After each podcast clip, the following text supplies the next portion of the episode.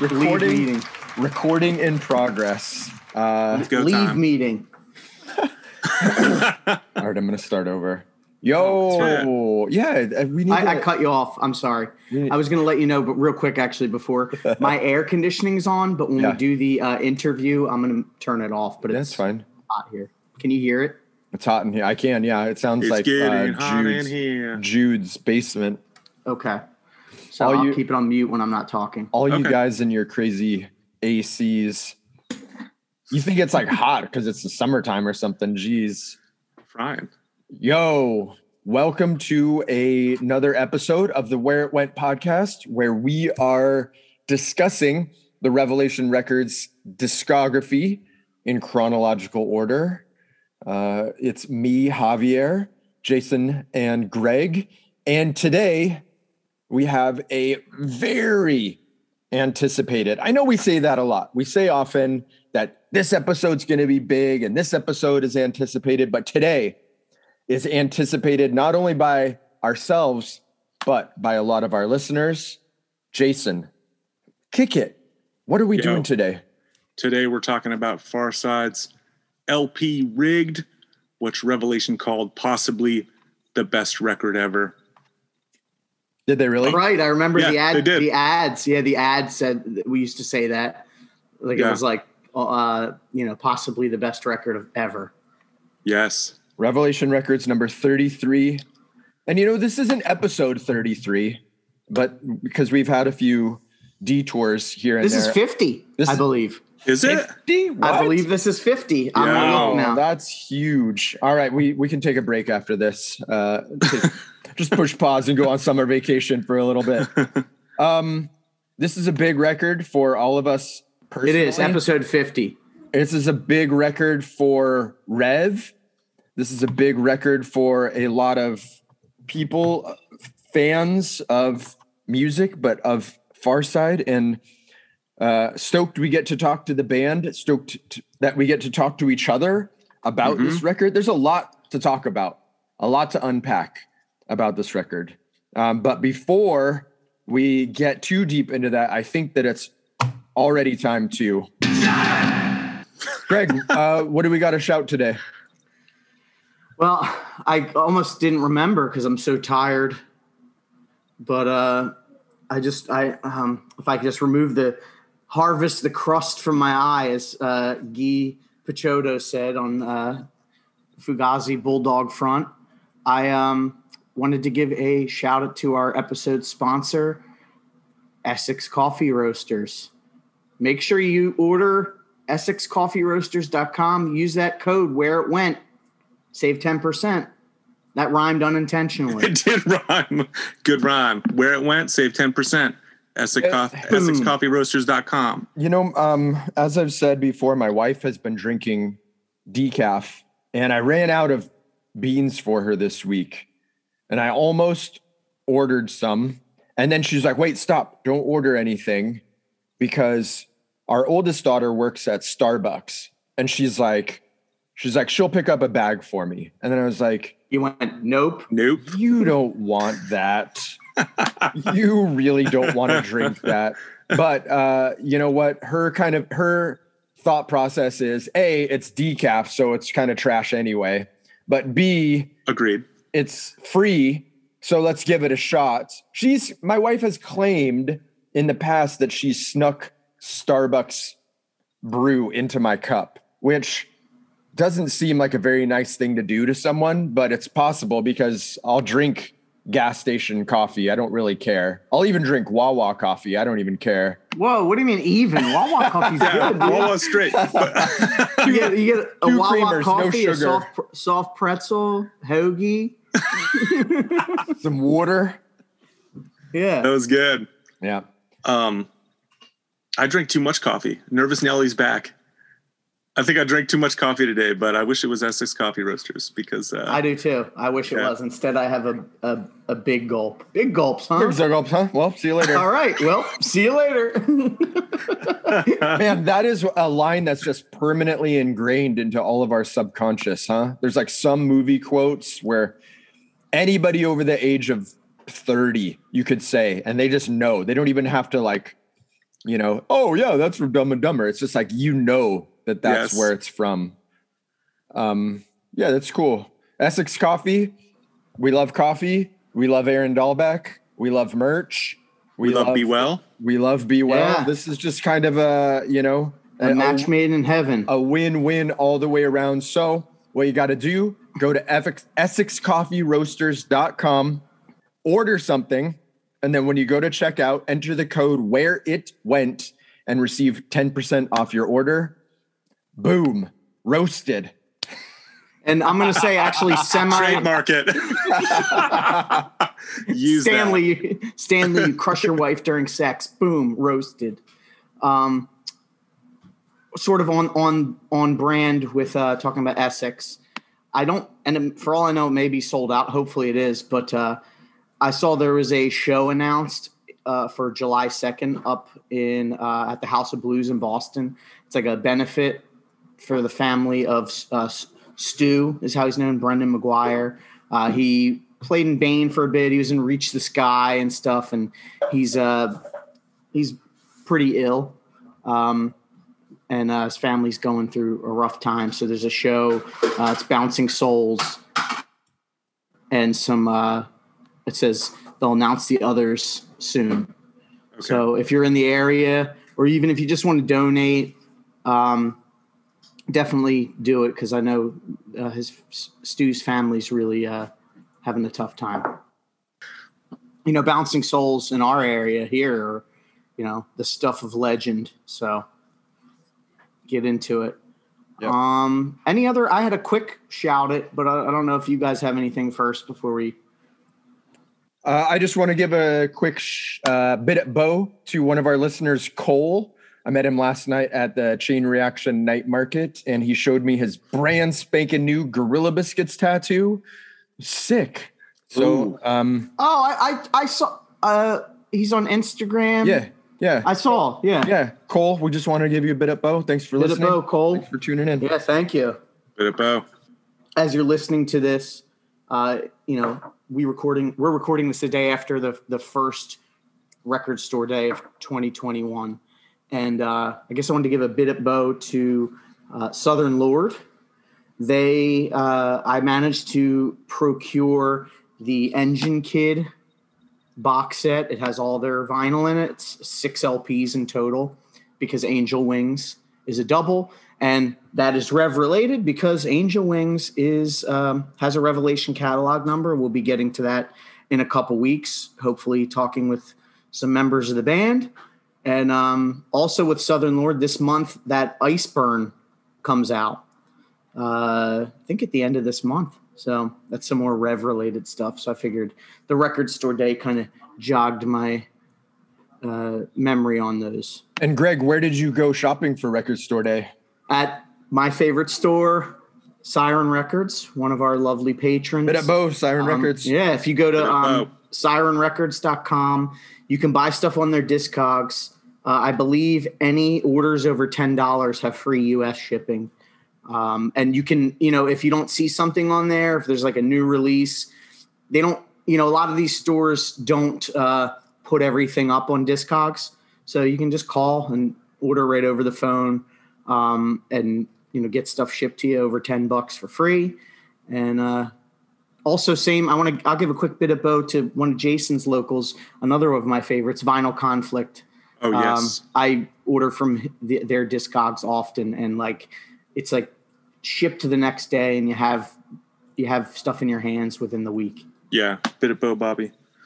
Can't wait till he's back and putting on shows, which I think might be happening sometime soon. Soonish. I know he's DJing weekend. Do you think Siren Records has a copy of Four Walls Falling Culture Shock to sell me? I don't Ooh. think so. I'll look for Come it. on. I'm hey, I'm just gonna put it out Just here. throw it out there, on man. air. I'm looking for a copy of Si- of uh, Four Walls Falling Culture Shock to A purchase. classic. It's a classic, and I've never Yeah. owned it on vinyl. I've only owned it on cassette and CD. Uh, my wife stepped on the CD accidentally and broke it. So I, I, do, I Ooh. go, oh, I can't, I, but I want to listen to it in in the house. So I'm looking for a copy, and on Discogs, there's like not a copy for sale in America right now, which is so weird. Dude, But I'm noticing that a lot with stuff where it's like only overseas Uh, sellers have it. So is, is that your? That's Jade Tree Records number one. that's right. is, Bit yeah. of Jade Tree. Yeah, I love Bit Jade of Bow, Tree. Jade Tree. Um, Um, and that is such a classic record, one of my favorite records of all time. And uh, yeah, I just want to I, want to listen to it on vinyl. So if, you, if you're holding and you want to part with it, holler at me on Instagram at all over this town. I picked it up at uh, I picked my copy up at Vinyl Conflict recently. It was on the wall. It was pretty beat, but I'm happy that I got my hands on it. And do you But, uh, did you get an original Jade Tree or did you get the repress? This is J Tree. This is actually Bo from Avail was selling his stuff Oh, before he that's headed right. out, Yeah, and I was able Who to pick it up. it? Um, I'm looking right now. It was in 2002, Day After Records, and they also did it on white vinyl. And I mean, I can get a copy of that for around 35 bucks. Nah, you want the Jade Tree one. I don't Yeah. know. I like the white vinyl. It looks cool because it mat the white vinyl matches the cover. It looks really nice.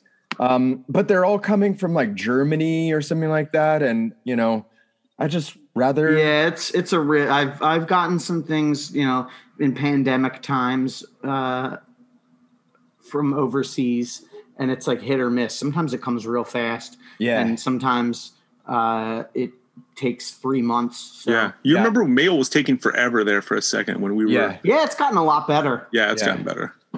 So, Um, Jason, do you have any? I mean, I we're do, throwing yeah. Out here, any Yeah. shirt? I was going to say, do you have any shirt or record? What's your wants for the for our tens of Oh, listeners? You know what I really want? Anything is I, you're looking for? I want a Far Side shirt. I want a good, you know, um, I want the one that kind of looks. I can't remember what it says on the back of it now. It's got like a red cross, a red X, and it looks very thrashy. oh, the like black metal looking one. Yeah, That's like a, that- a later one that um I was going to say that's Monroe Doctrine. yeah, Yeah, I believe- think it's believe Monroe that- Doctrine Tour. I believe that Dave Sign uh, of Tidbit Fanzine had something to do with that design, but it could have just been Kay Murphy. Maybe we could uh, ask them as a uh, having my say, okay. you know, episode. that's what I'm looking for, though. in all honesty, I've been looking yeah, that's for that that's one. a that's a later in their in their career. Also, I saw on Instagram yesterday that the last time I believe that I saw Farside play was at the Showcase Theater, and it was whatever the date was yesterday in Oh, cool. 1999. Was that That's with when I- uh, I Saves the only Day saw and them- Fast Break? No, it was like a Okay. Rev showcase. It was Will Haven and Game uh, Face. Kill Holiday, Okay. and yeah. If you go to the Rev Instagram, there's a, a picture of the flyer, and I actually Yeah. have some photos that were given to me by another one of our patrons named Quiet Keith. Bit of bow to Quiet Keith. He uh, took a lot of good photos around that area, era, and area. Also, a quick bit about to um because I got them from you, Hav. Jay from uh, was from Harm's Way. Oh yeah, uh, sent those uh, records that I'm excited to dig into. As for as much, for as, I was thinking, for as many records as I buy and get like on a weekly basis now, I barely have a chance to play them. So I'm hoping. Yeah, I didn't want to. I didn't want to talk about that because I didn't know if you guys had played it yet. But Jay's new band or his solo band, Atonement Theory, it's really heavy. It sounds. It's kind of like uh, you know, Author and Punisher. It sounds like Author and Punisher with guitars, maybe a little bit of like Godflesh in there. Um, kind of maybe like out there like ISIS. But I put it on one day while I was having lunch with my wife, and she's like, "Wow, this is really good." And I was really shocked because she listens to like like 90s country and like Beyonce and Solange and you know good music, but just not Yeah. really what uh, I wasn't expecting her to be into it. But it's good, it's slow, it's heavy, it's dirgy. Um, if you like Harm's Way, you'll probably like Atonement Theory. But um, I actually really liked that 12 inch. And then if you buy it on Bandcamp, it comes with a bonus track that's a Depeche Mode cover. Oh, nice. Yeah, so Yeah. definitely Um, thank, thank you so Bit much, of both, uh, Jay Jay. Jansetic, yeah. Let Yeah. me bit at bow uh, f- a group of people. I did the artwork for Darkest Hours record live in lockdown, which was recorded at the Black Cat, and it was sent to me, and I received it this weekend. Not only was it the record, but also um, the McTernans, Brian and Mike, threw some shirts in there for me. Oh, nice. So, bit at bow to the McTernans. Love those guys. Bit at bow to Battery and Damnation because we're going to be talking about those coming up sometime in the near future. But uh, just wanted to give them a shout out. Nice. That's it. Awesome. Yeah. All right. Well, so, so, everybody look for a four walls falling record for Hav and a far side uh, shirt. far side shirt for Jason. Yeah. What about you? Are you looking for anything right now? Not really. No, you know, right now I'm down that Sloan rabbit hole. The band oh, Sloan. Never. What about Teenage Fan Club? Well, a Teenage Fan Club T-shirt. I mean, I already have a couple, but like I'm saying, a record. Mm-hmm. But Sloan vinyl's hard to come by. But maybe somebody just doesn't care and wants to send me uh, their first album or basically anything after Navy Blues. Sure. So I'm down this big rabbit hole with them, um, and they're hardcore adjacent. They have that. They have an EP of all '80s hardcore covers. It's pretty cool. So. Oh right. man. Sloan. Uh, don't you have something else? Do you have something else? I do. Bit of bow, Edwin Allen. We he posted on uh I think he posted on our Instagram but he blessed me with the um, Iceburn Fire and Era T-shirt that I'm going to show off when it comes time to do the episode, which is going to be um, our next. That's the next, next release. The next release. Know, it might not be the next episode, but it is the next yeah, release. Is Iceburn it is. Engine Kid. Nice. So, bit of bow. Bit of bow. All right. Uh, should we just get into the episode? Yeah. Let's let's let the music do the talking. Kick it. So it's called Square One.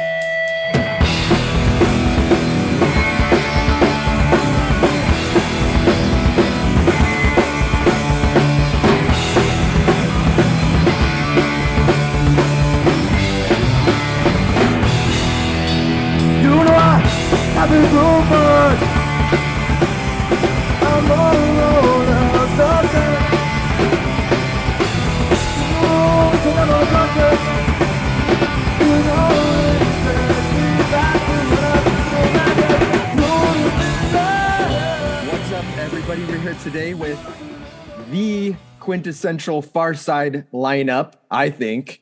That's I'm going to read it directly off of the liner notes of my cassette version of Rigged. Uh-huh. Popeye, say hello. Hi, how you doing? I'm great, thank you. Uh, uh, thank you. Kay Murphy. Hello. Brian Chu. So. And Bob, I'm I've always wondered about the pronunciation of your last name. Is it Bashir or Bashir? Second one's the best. Bashir. All right. You got it. Um, Far note, note, that he said that it's the best. He didn't tell you if it was correct or not. I, thought, I did notice that actually. it's the lineup. It's the, the lineup of something. And Popeye, I just want you to know I saw you play at Revelation Records uh, a couple weeks ago, and I'm sorry for not saying hello. You were busy. I saw you. Oh, I didn't um, know you were there. I would have loved to there with, hi. with my children. Actually, my son really loved your, or my daughter, my youngest, who's six, really loved your song about your animals. Good, good. Yeah, yes. it's a, it's a, it's kind of a, it's a little niche, you know. But uh, I've, I've, I've gotten that that kind of feedback. It's like, yeah, my kids really like that song. It's like, well, I, I okay, good. I got somebody that's good. So, so Rev, Rev 200 is going to be your children's album. Yeah, you've been doing it for the so. kids for a long time. I'm doing now. it for the kids, man. And now there's a new generation, and yeah, and throwing a little meows in there, and uh, yeah, why not? Yeah. Uh, th- I think that's the third time that I've seen you play acoustic, um, and it's cool to hear you play those songs. But I, in my head, heard other vocals and other uh, guitar parts. And you, so you I the, was. You mean you hear the whole band? I heard the whole the, band when it, yeah, yeah, in my head. I thought um, you were um, saying you just. I, I, watch you, but I actually hear like. I'm, I'm thinking about something else. yeah, I was listening to Citizen's Arrest in my ears actually, but it was cool to see you too. Oh, um, thank you.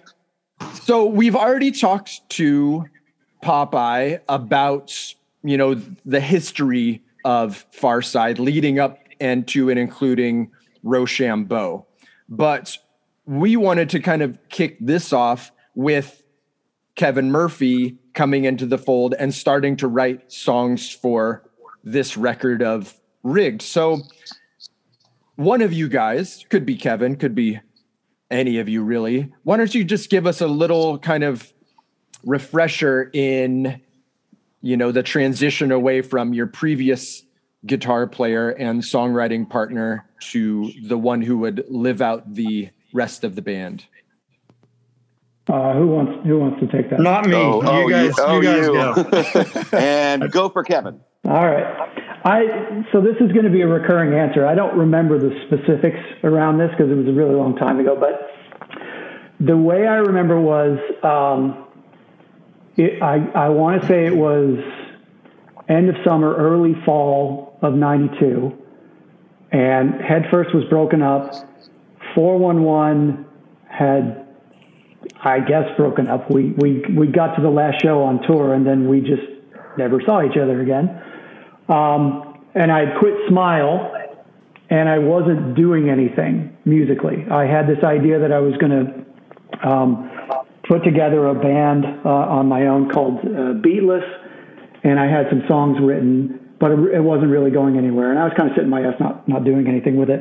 And it, I don't remember if it was a phone call or or Papa if, if we like hung out or something, but you you reached out to me and and basically said. Um, you know, Rob Rob has decided he's quitting. He's he's going to move out to Salt Lake City. He's going to go to I think he was going to go to school or something. And we've we're like neck deep in this tour that that's in the process of being booked in in Europe, and there's no backing out. We need somebody to to step in. Are you willing to do it? And I was like, yeah, you know, I you guys are good. I I, I don't have anything going on. And and I fully thought that I was just being asked to fill in, and that eventually, you know, uh, somebody full time would be would be found. Um, and so we, you know, I we practiced. I learned the songs. We played a few shows, and then it was, and then it was dropped on me like, oh, we're going to film a video um, for for the song that just came out. And I was like, oh, good for you guys. And, and, and, and it was like, no, no, you, you should be in it. And I'm like, oh, that's, odd, but okay. I kind of feel bad for Rob. I feel like he should be in this, but that's fine. Um, and I, I don't remember at what point I felt like I was actually like in the band. It was, it must have been before we left for Europe, because I think at that point we were playing the song Buck, and I don't think that would have come about unless you know I was like in the band. Yeah. Yeah, see, I, I mean, it, I, I think I can speak for the other guys, but we were we were looking for a new band member. We weren't looking for a, a fill in, and frankly, I, I didn't think you would want to. I didn't think you'd want to be be in our band because I, I was thinking, oh, he's way too good. I don't think he's gonna. Does he even like us? I don't know. Like we knew you just from, yeah, from playing shows with Farside and Head First, and and just kind of hanging out at Orange Coast College uh, at the hardcore tree and and we were trying to think of who who can we get and I was like well you know I, I, Kevin Murphy and we were like sure he's probably going to say no but uh and I, yeah and I remember you were you were sharing an apartment with uh, Jeff Goodson and and I and I called called the apartment to ask you if you wanted to be in the band and you weren't there. Jeff Goodson was there and I was like do you think he'd want to be in Farside and he's like oh yeah sure I'll leave him a note. And so and so so he wrote a note like hey uh papa from farside called wants you to join the band and then you called me back and said sure and then then we started practicing together but for for me it was like after the first practice it was like yeah you're in the band of course you are let's see what yeah, we can do after i saw his hair i was like he's in sure. i was like that's right he's in it you guys had you guys were rocking the same hairstyle at the time. No, don't let's, not, let's not say that. His was super crusty and awesome. yeah, and I think was that beautiful. was only your hair was your your hair was lush is is what I would call it. um, I think that was only the first practice. I think I I think I cut it all off.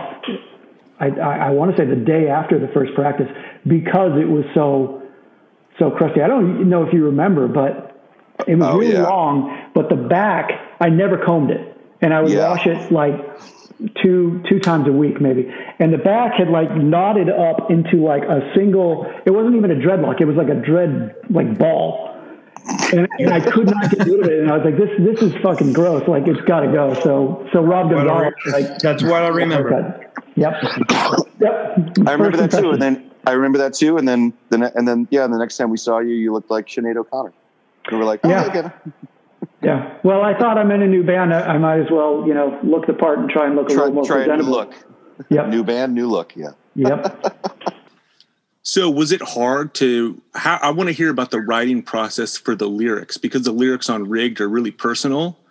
Um, from my viewpoint, was it hard to collaborate with it? Can you just walk me through the writing process for some of the lyrics? Um, I guess uh, for me, um, and, I, and I know we talked about this when we were we were talking about the the Rochambeau record.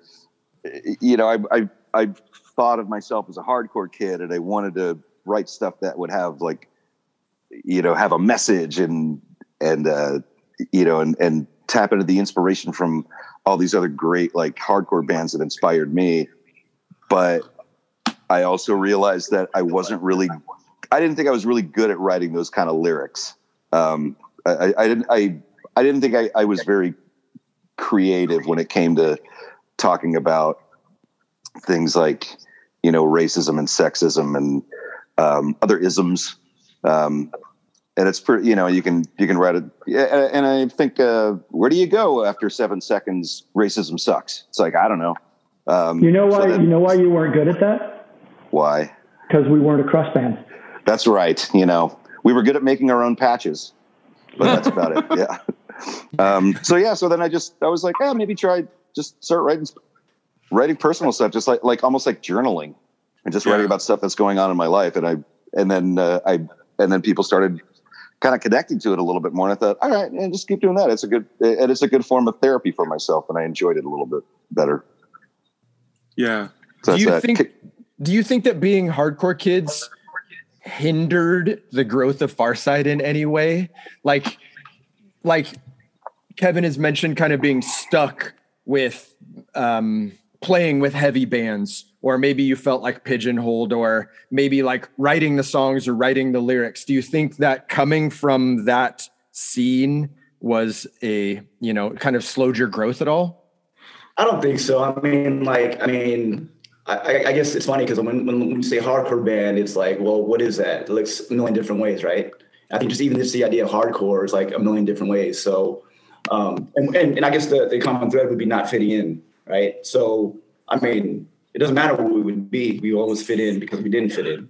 So if we're playing a bill with like Unwound or like in gaztetxe in Spain, and we're sitting there in a squat with like you know mm-hmm. crusty food and a dirty like fireman outfit, flipping veggie burgers, like it just all made sense because it just wasn't part of like you know like there, was, there wasn't like a, a, set thing like oh you're a hardcore band you do this right. And so I think when um, when we actually played shows, it was interesting because it just brought different energy into that whole quote unquote like OC hardcore thing. And I was, it was just fun. Like it was like like people would like you know, they would joke about stuff and like, you know, uh, girls would start coming to shows and being being at the shows and be like, "Oh, y'all are emo." Right? Remember that? It was like, "Oh yeah." Before the emo thing, emo. Right? Yeah. And then Popeye guitar was like, "Oh," with with like with like science safety goggles, and people just didn't know what to do. So I think that, um, yeah, I think that I don't think it hindered or helped. I, actually, it helped us because once again, we never really fit in, but um, that that was how we fit. We fit into the thing. So once again, we could be comfortable anywhere even in a lovely Eurovan for six weeks. And I, I, was going to say, like, I, I think. What, what, no, I think we have to we have to shout out like the, I mean I think of Farside and it's it's interesting because I, I wasn't in the band I started off as a fan like I remember like ditching my second period and listening to the demo like the night after they recorded it you know and I remember sitting there with um, a friend Paul Simon in the back parking lot and Cub, uh, Rob Hayworth was like yo we just recorded I'm like yo give me that tape and we put it in his car. And I heard it. And Papa, we we known each other for a while. Mm-hmm. So the tape, and I was like, "Yo, this is like." I'm thinking like it's kind of like Bad Religion, but it's not. It's Popeye and it's like Cub, and just kind of opened up this door. Right? And I remember thinking to myself, like, "Yo, if Josh Stan ever quit the band, like I would just love to play bass in that band." And it was funny because like literally like a week later he quit, and then I joined the band. And um, and I just want to say like you know um, I think Chuck Treece had a little bit of a hand in the far side. I'm just trying to get bring to speed to that thing. I feel like Chuck Treece had a little bit of magic happening with the with the far side sound that kind of happened, but but anyways, uh, but yeah, like I remember Cubby saying like, "Yo, like I'm leaving," like you know he was leaving the band. I was like, "What are we gonna do?" And I just remember like thinking like the only way this band continues is with Kevin Murphy. And then we went to Europe. Yeah. How was the European tour? Yeah. Oh, An adventure. uh, uh, you Kevin, got any good memories from it, Bob? Uh, yes and no, and some I like to forget. Okay.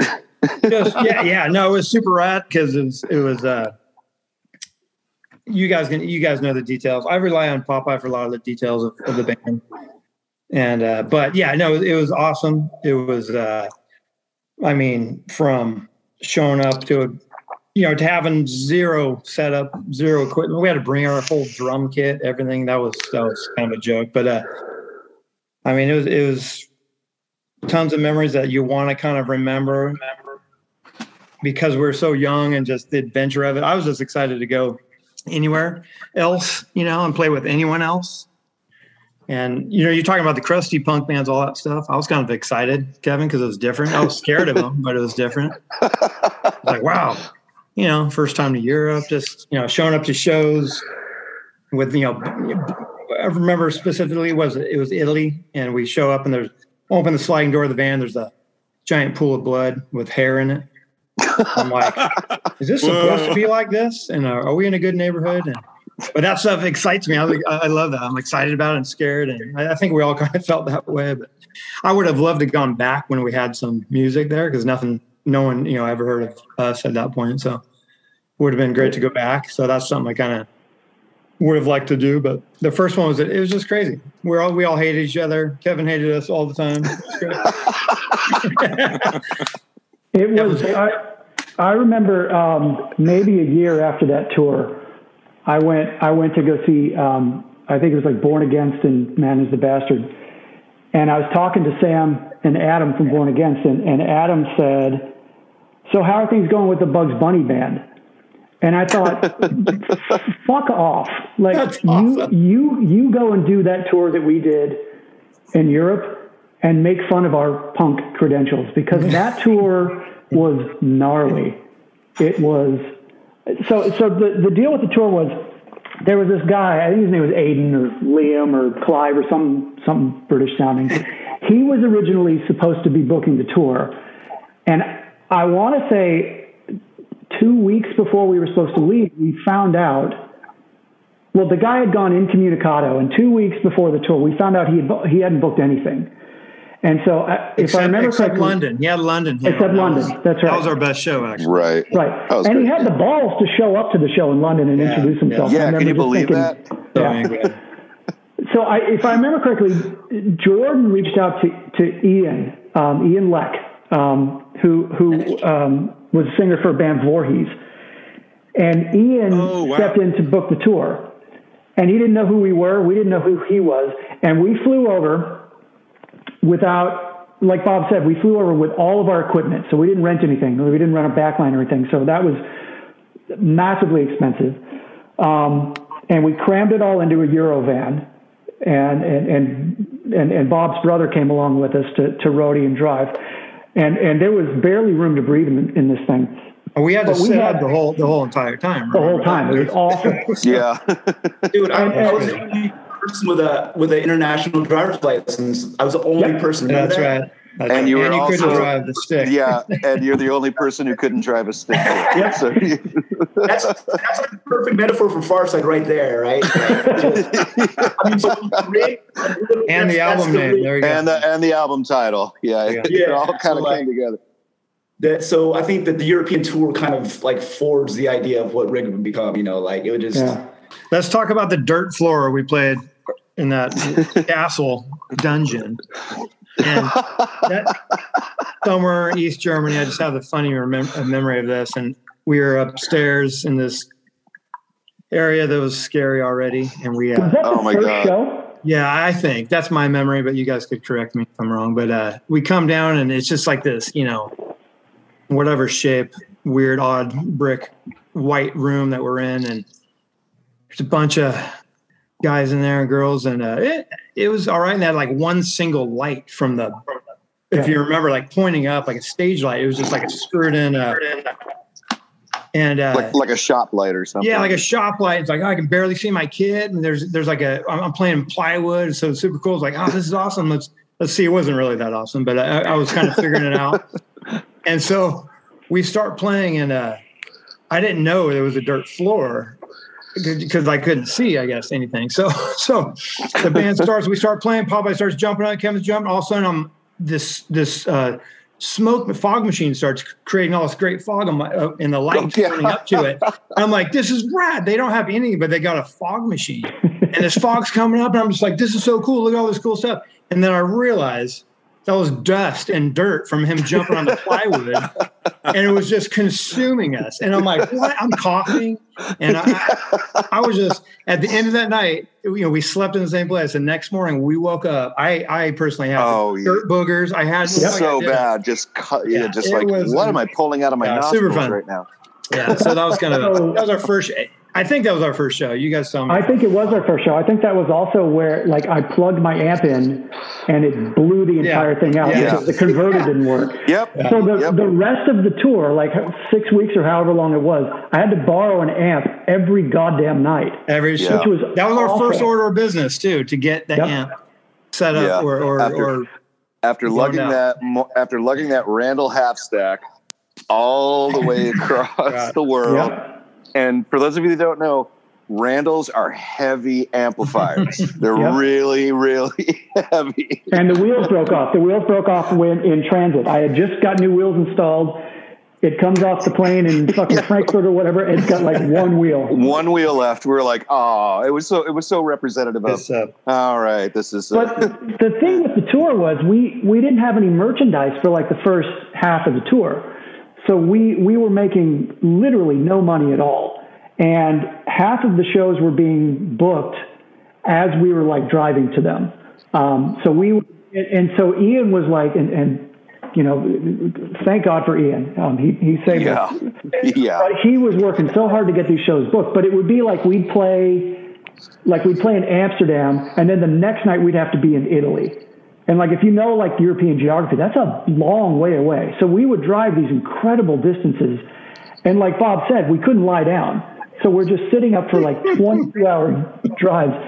I mean, he, you want to talk about a bunch of dudes that were miserable and that were just like, like chatting and, and chomping at each other. Oh, it was awful. Yeah. But at the same time, it was the coolest thing ever because oh, we yeah. were playing we were playing these like places that no one ever plays. Like like we played a place in Spain.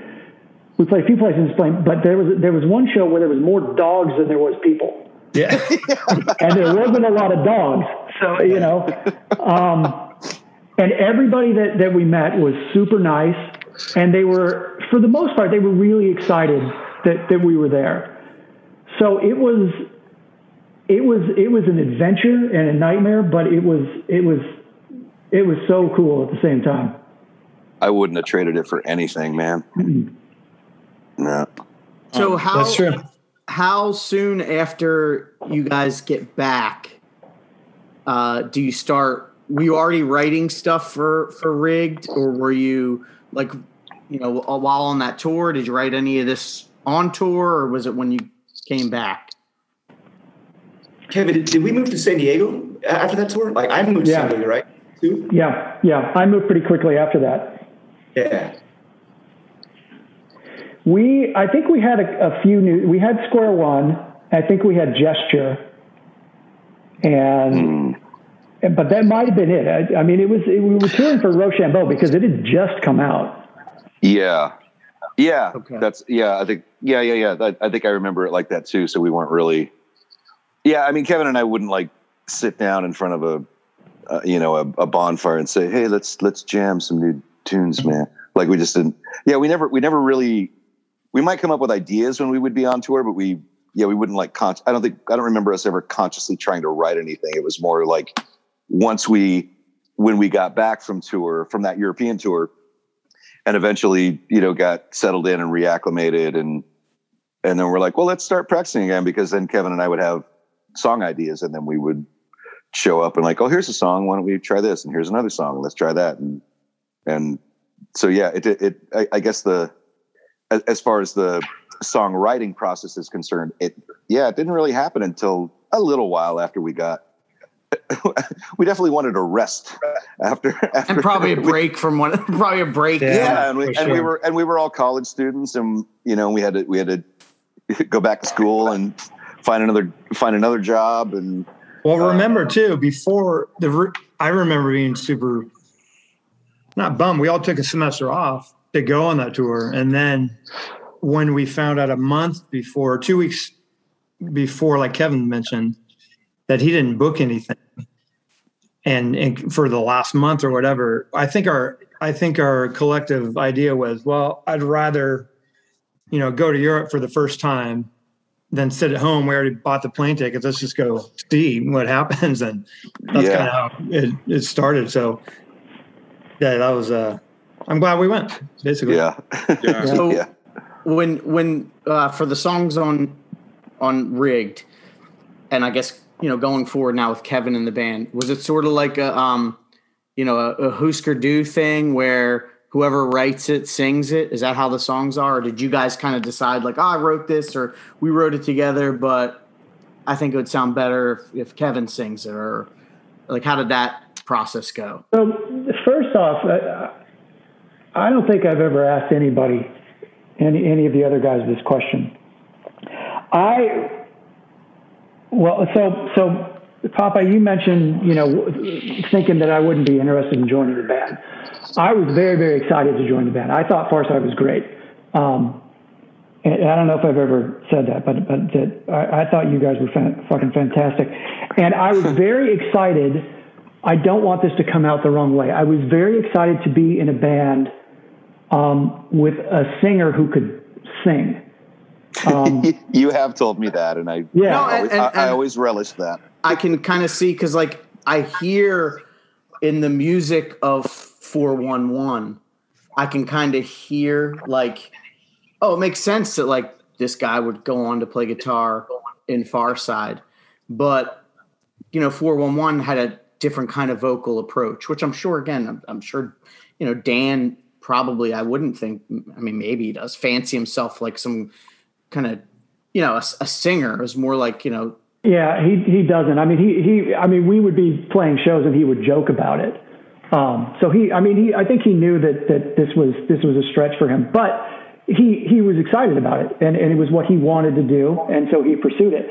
But 4-1 originally the, the idea was it was going to be like a neurosis kind of band it was going to be like dark and really heavy and i was really excited because i thought dan's vocals would fit in really well with that and he heard some like four tracks songs that I had done just like for shits and giggles, and and and uh, one of them was was um, uh, those homophobic, and and he was like, "This is what we should be doing."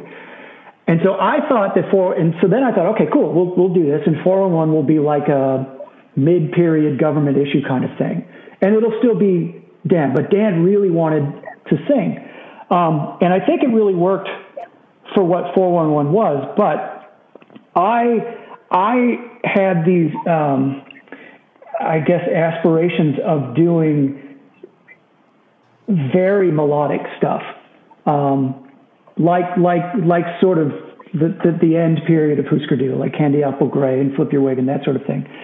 And I just thought Popeye was the best. I, I loved his voice, um, particularly um, before it. Uh, again, I don't want this to sound uh, the wrong way. Before it got more refined, like like like early Popeye, he he has a very like gravelly kind of raspy thing, which I think was just. I mean, correct me if I'm wrong, Popeye. I think it was just you blowing your your voice out all the time. Yeah, pretty pretty much. Yeah, I didn't know how yeah. to sing, so I just so everything was every song you went to eleven. That's all yeah. I knew how to do. yeah. So I was very excited to join this band but I had a handful of songs that I had already written lyrics for and put vocals on again, just for shits and giggles, like on the four track. And I don't even remember how it came up where, where I had a song, but I wanted to sing it. But I definitely remember thinking, this is this is going to go over like a lead balloon. Like like they've got Popeye. Like no one has heard me sing before. I don't even know if I can sing. I just want to do it. Um, and so I guess my question to you guys is, what was your take on that? I mean, like so you've got this new guy in here, and he then has the balls to say, "Oh, by the way, uh, I'm going to sing this one. You can you can just play guitar." I, I am going to jump in right now and. Uh, let me cut you off. Guys. Let me cut you off, Bob. Yes, fuck it. Let no, me yeah. let me answer what I think you're going to say. I think you're going right. to say, "Thank God." I think you're going to say, "Thank God, I can take a breather. Let someone else sing a goddamn song." Am I right? That was, that was definitely a facet. Uh, not, yeah, a, a, little, a little piece. A little um, but I, but well, I, I remember. Yeah, to me, because I remember Rob when Rob was still in the band he would he would occasionally sing a couple of backup vocals. I think really just on Hero. Um, but I remember liking the fact that like, yeah, wouldn't that be cool to have like two singers and and you could kind of just vary things up a little bit more. And and then Kevin, I I heard the the beatless uh, demos that you did, and I was like, holy fuck, Kevin, Kevin can motherfucking sing, man. Like like I this he's the guy. Like I would love this guy to be a band. Frankly, I just thought you were too cool for us and too good to, to be to be in, in our ramshackle band. That's why I didn't think you'd necessarily be into us. And and and when I would see you around, you were always you were always wearing shirts of you were you were in like Black Sabbath shirts and also knowing that you were in Head First and getting back to the Bugs Bunny band reference, I was like, yeah, he probably mm-hmm. thinks we're just kind of this goofy like poppy sort of band. So um, we'd never had a conversation about it. So when you showed up, he's like, "Hey, I got a song and I kind of want to sing it." I was like, "Yeah, dude! Like I know you can sing, so all right, bring it." And it, and I always thought it was really fun to be able to like switch back and forth and be able to do harmonies on each other's songs and um, and I and I always I always loved bands that could do that kind of stuff. You know, like uh, where there wasn't just one lead vocalist. Like you could go back and forth and, um, and, and oftentimes there, there, and you had a, you had a, a, a, bigger range than I did. So there were certain songs where it's like, I don't want to sing that. I can't sing that. So I, yeah, of course you should sing that one, Kevin. So were, were any of the songs on this written for four, which by the way, I wanted to say all three, Javier, myself and Jason fucking love 411. I want to, I want to make that clear. Like we we're not disparaging Form One. Like great, great band. Um, but like you said, just different. You know, Dan's vocals are just obviously different from what like Popeye can do. But were any of these songs ones you maybe wrote for Four One One? Um, the main the main riff for Silver Anniversary was something that that Mario and I would would kick around for a while. Otherwise, I think everything else that I brought in um, was was new. Kill, I mean, obviously, Kill Me wasn't. That was that was that was a beatless thing.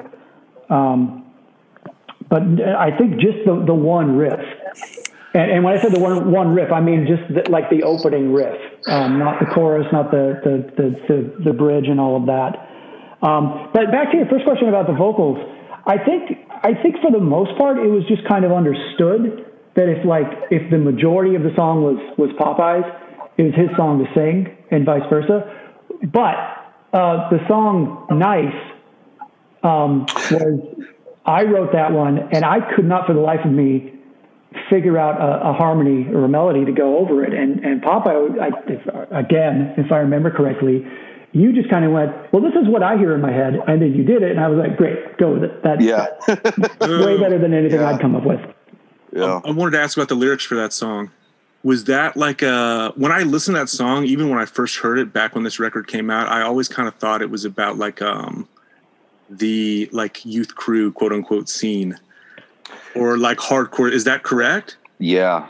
Okay. It, it, yeah. It, well, yeah. To, to put a, to put a finer point on it, it's, it's kind of about those social circles that you have and then and then a lot of people who, and gra- and granted, I've, I've I've I've never I've never been straight edge, so mm-hmm. I can't I can't claim that.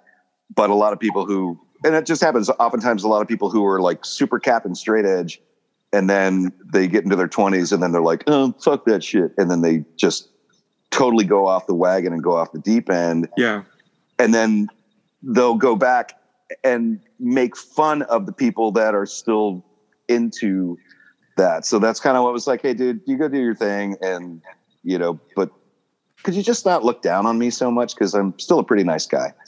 Yeah. So so yeah, it really so yeah, you're you're totally correct. It, it was uh, like specifically about a about uh, uh, you know people that I knew who would totally do that, and it would just kind of it just kind of bummed me out. It's like well, it's like wh- why do you have an axe to grind about it? It's like no one no one's hurting you.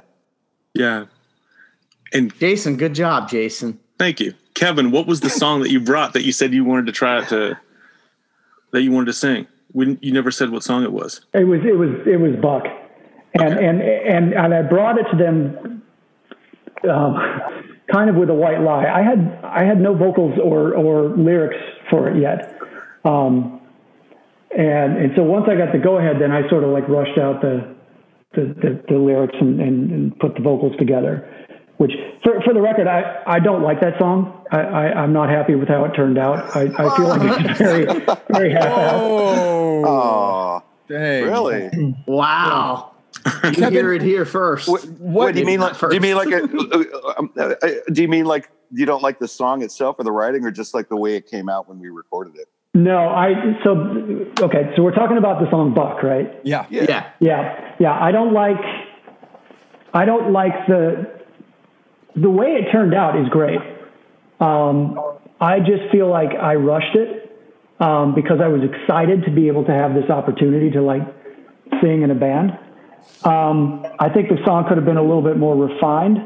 I think the lyrics, the lyrics are they're they're literally about nothing. They're just a bunch of shit strung together. And the name of the song is is um, uh, I don't even remember where it came up uh, it came from, but it, it, it, was my uncle's nickname. His uncle Uncle Buck. Nice. It was, it was literally uh, uh, Buckshot was was his name. They called him Buckshot. Wow. yeah. Sounded like he should have been in my family. Good. Yeah. so so yeah, I was I was never particularly jazzed on on the writing of that song. I thought the the execution was great. I think it it it was rushed. I think that song is cool in in the album. It it kind of is almost like a, a sharp left turn from how the first three songs of the album are. And it sounds to me sounds very different than any other song in the Farside catalog. And maybe yeah. because it is the first song recorded with just your vocals that we get to hear, right? And it's upbeats. It doesn't like it still fits in with it, but that that song is so different and so cool and that song specifically, but uh, we had a, a, listener of and a longtime friend named Chase Corum who asked me to oh, ask oh, yeah. you about your um, like your influences for for guitar on this album, Kevin, and and kind of where some of them came from because it did really, I think, drastically change things from Rochambeau. Um. Huh. I think I think the Brian Baker influence is really obvious with the use of the octave chords. Um, the song "Nice" was the music, at least, was was written after weeks and weeks of listening to nothing but Neil Young, and that was kind of my wow, attempt to do to do kind of a Neil Young thing. And like Neil Young and Roger McGuinn and uh, and and Bob Mould those are the, the guitar players that I really like because they they don't just do bar chords. They do full chords, but they have the notes sort of ring. So you're you're doing the root note, but then you've got like the I don't know the the the, the higher G note constantly going with it. So that you've kind of got this like steady note above and then this thing going on underneath, and it just makes it feel uh, bigger w- without having to be two guitar players. And I always thought that was really cool. I always thought like the Byrds, just their their sound, you know, for for a, a mid to late '60s band was just huge, um, and not just because they were using 12 strings, but just the the style of guitar playing. But um, yeah, Brian Baker was was a big influence. I really, really loved the first Dag Nasty record, and just thought his his guitar playing was was. I, I thought it was really technical, but not like in a like a masturbatory kind of like Yngwie Malmsteen kind of way. It was very tasteful, right? But you could tell that the guy was really good at what he did. Um, so yeah, I guess I guess that's kind of where where the, the playing came from. If I can jump in real quick, uh, you using the the the word tasteful. Um, when we did that European tour and we played a bunch of shows with Supertouch, I remember um, the guys in Supertouch would just go on and on and on about your guitar playing, and the word they would use was, "Yeah, his stuff is just really tasteful." I'm classy as fuck. What can I say? You are classy as fuck. Congratulations. so one of the things I wanted to ask, and we we talked about actually, last week, we talked with uh, Chris and Rodney from Sensefield um, about them recording at For the Record, which I see is where uh, Rigged was done.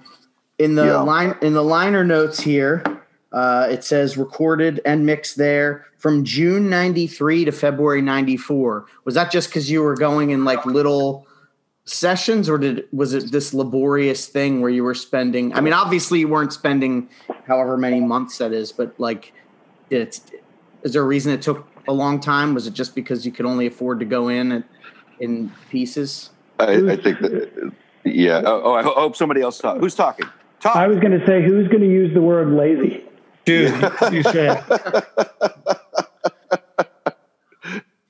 yeah. I think part of it. I think part of it was. Uh, part of it was a budget thing, but part of it was we, you know, we we didn't always have the time because we were working and going to school and had our personal lives. But, but yeah, I think I think just kind of like, oh, we just didn't get around to it. Oh, I'm busy. Oh, I can't do, you know, yeah. So maybe laziness, sure. Bob, I want to hear. I want to hear you expand on. I, that. I, I was just going to say, I, I, remember being done with my stuff in like three days, and I, I was thinking we're going to be done the next week.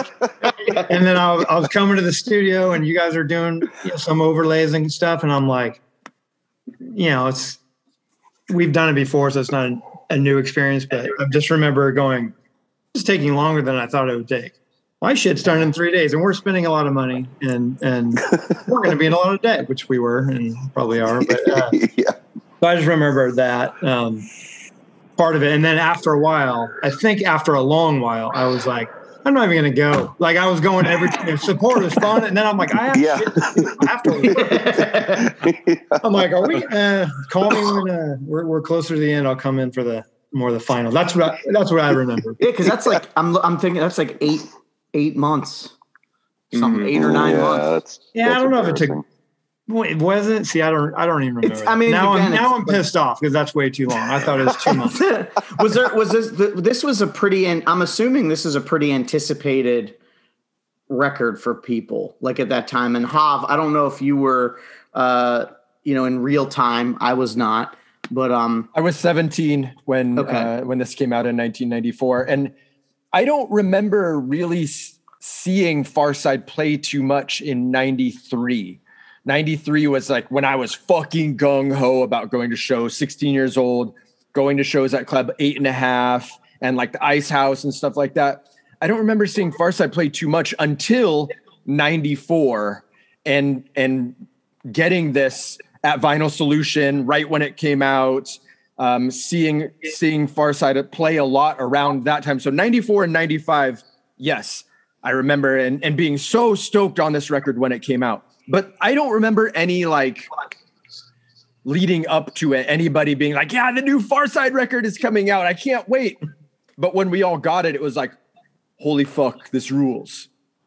Is that if that answers your question, Greg? I don't know. Yeah, well, I'm I'm because I'm just thinking because you know we've talked to Jordan a bunch and um, I think it's safe to say publicly, like he loves Farside. Like yes, he does. You guys always are brought up anytime, you know, and I know he was very excited about, you know, really all the Farside episodes. And even we were talking before we started, you know, before you guys signed on, the ads for this record uh, used to say, poss- what was it, Jason? Possibly the best record ever. Yeah, possibly the best record ever.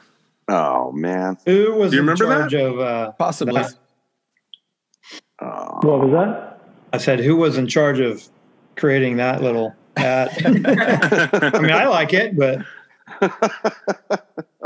But like when it was done, did you kind? I mean, like when this was played back, because to me, I mean, and I I really like I really like um, Rochambeau a lot. You know, we talked about it, but this one to me is just such a step up. Yeah. So like I can't imagine like when it's finally done, especially thinking about you know the anticipation of eight eight months of you know from beginning to end. Like it had to be satisfying to hear it when all was said and done, mixed and you know recorded and mixed because it sounds great. I think too, like they're the recording. The recording is, is fantastic. Um, Yeah. I mean, I, I really like Rochambeau. I, I don't like the production. It's yeah, yeah, yeah. it's just too overproduced. And It changed. It changed a lot of things. I remember after it was finally produced, and I remember not liking some of my drum stuff and going, I didn't even play that, and it changed some of my stuff the way he did what he did. It totally did, and and, Yeah, and I remember um, joining and, and starting to practice with you guys, and and and and coming to realize that um, I'm gonna just you're gonna get real uncomfortable, Bob. Um, like understanding how good you you really were, um, and how fluid. talking, to, talking to me? Yeah, well, I mean, because okay. So Thanks, Ted. I, I think Bob is, is such a good drummer. And he's got he's kind of got like a Stewart Copeland thing where it's like you're playing these straight ahead songs, but he's doing it in a very uh, bouncy, almost jazzy kind of thing with a lot of like stuff going on with the left hand that you couldn't hear on Rochambeau because it was it, it was hidden under under all that slop. Yeah, it was I very- it was became- very- they were very triggered. The drums were very like Yeah. triggered. Yeah, we and triggers I remember not uh, like kind of knowing why is he putting these little medical looking devices on my drum head, and I didn't. Nah, just in case you mess up, which you know. Was this E? Yeah. yeah and not to rip on him but we i remember him doing that and and then after you know it sounded fine and then when he mixed it and then i became a computer drummer i didn't like i was like what happened because he i mean my timing probably wasn't that great so i thought maybe he would fix a little part if i was off like you know but for my snare to be the same volume every hit and any like maybe little subdivision hit or anything like you said left-handed that I was trying to do in there, it got completely muted out. Now I was super bummed. So you're right about uh, rigged. It's just you can hear all the f ups and, Yeah. and and little things that are good and bad, which I like. And to this day, I'm sure we all do it. You you listen and you're like, ah, why wasn't I better at that point in time? Why couldn't I do what I wanted to? and uh, so that drives me crazy Oh. too. But it drives me more crazy on uh, on Rochambeau when it, I just sound like a computer. Really. if you've ever heard like the the uh, original like first three ZZ Top albums, where it's it's very dry production, like Frank Beard is fucking incredible. He's such a good drummer. And then that they they remastered it and reproduced it or whatever in, in the the 80s and 90s, and it's god awful because it's it's it's like Bob said, it's like it becomes a machine. It's terrible. You made me a mixtape ZZ Top, so I'm going to go get that out after we do this. I remember you telling me that, Kevin, too, and I was like, really? Okay. Chew, your mic, Chew, your mic is cutting out, or it's not working when you're talking. I don't think. Uh, it's all good. I, I was going to say you got to tell the story about uh, Chuck Treece staying at your place and setting up the drum kits and giving you like the setup, the lessons. No, was cool. I wouldn't really call them lessons, I, but schooling is more like it. That was awesome. Yeah, Chuck Chuck stayed at our, my parents' house where I'm at right now. Actually, you can see the beautiful family photos behind oh, me. yeah. Um, but yeah, he he stayed here for a, a month, and uh, anyways, he he did. He's just a magician and everything. But he had a, a kit here because he was doing recording it for the record, right? I, I believe. And uh, he asked me if I could set up in the garage. I go, yeah. So I had my little shitty kit out there, and he he set his up. And so we kind of did him like face to face, and uh, he would uh, you know, he just go out there and practice. I just try to keep up with him, and it was it was just super cool because, I mean, he he still can do the coolest stuff, and I can never figure it out. And pretty cool. It didn't happen as often as I'd like it to, but yeah, it was, it was interesting, fun stuff. Chuck Treece, Philly representing. That's go. right. You know, you guys talk a lot about like the musicianship, and you use a lot of like kind of uh, beyond punk music terminology, which makes me think that you guys learned how to play music, like took lessons, studied it in school, something like that. No, not at all. No, No, I God, didn't. no. No. I No. learned I learned to play drums in auto shop in ninth grade on the table, and that's that's that's where I learned. So, yeah. Um, yeah. I just just but these self-taught. other these I don't know. Sorry to cut you off, Bob, but everyone it's all right. else who's a musician, like I'm just super, you know, blown away and pumped that they knew how to play stuff because I'm just just the drummer. What do they call the guy that hangs around with a bunch of musicians and it's the drummer?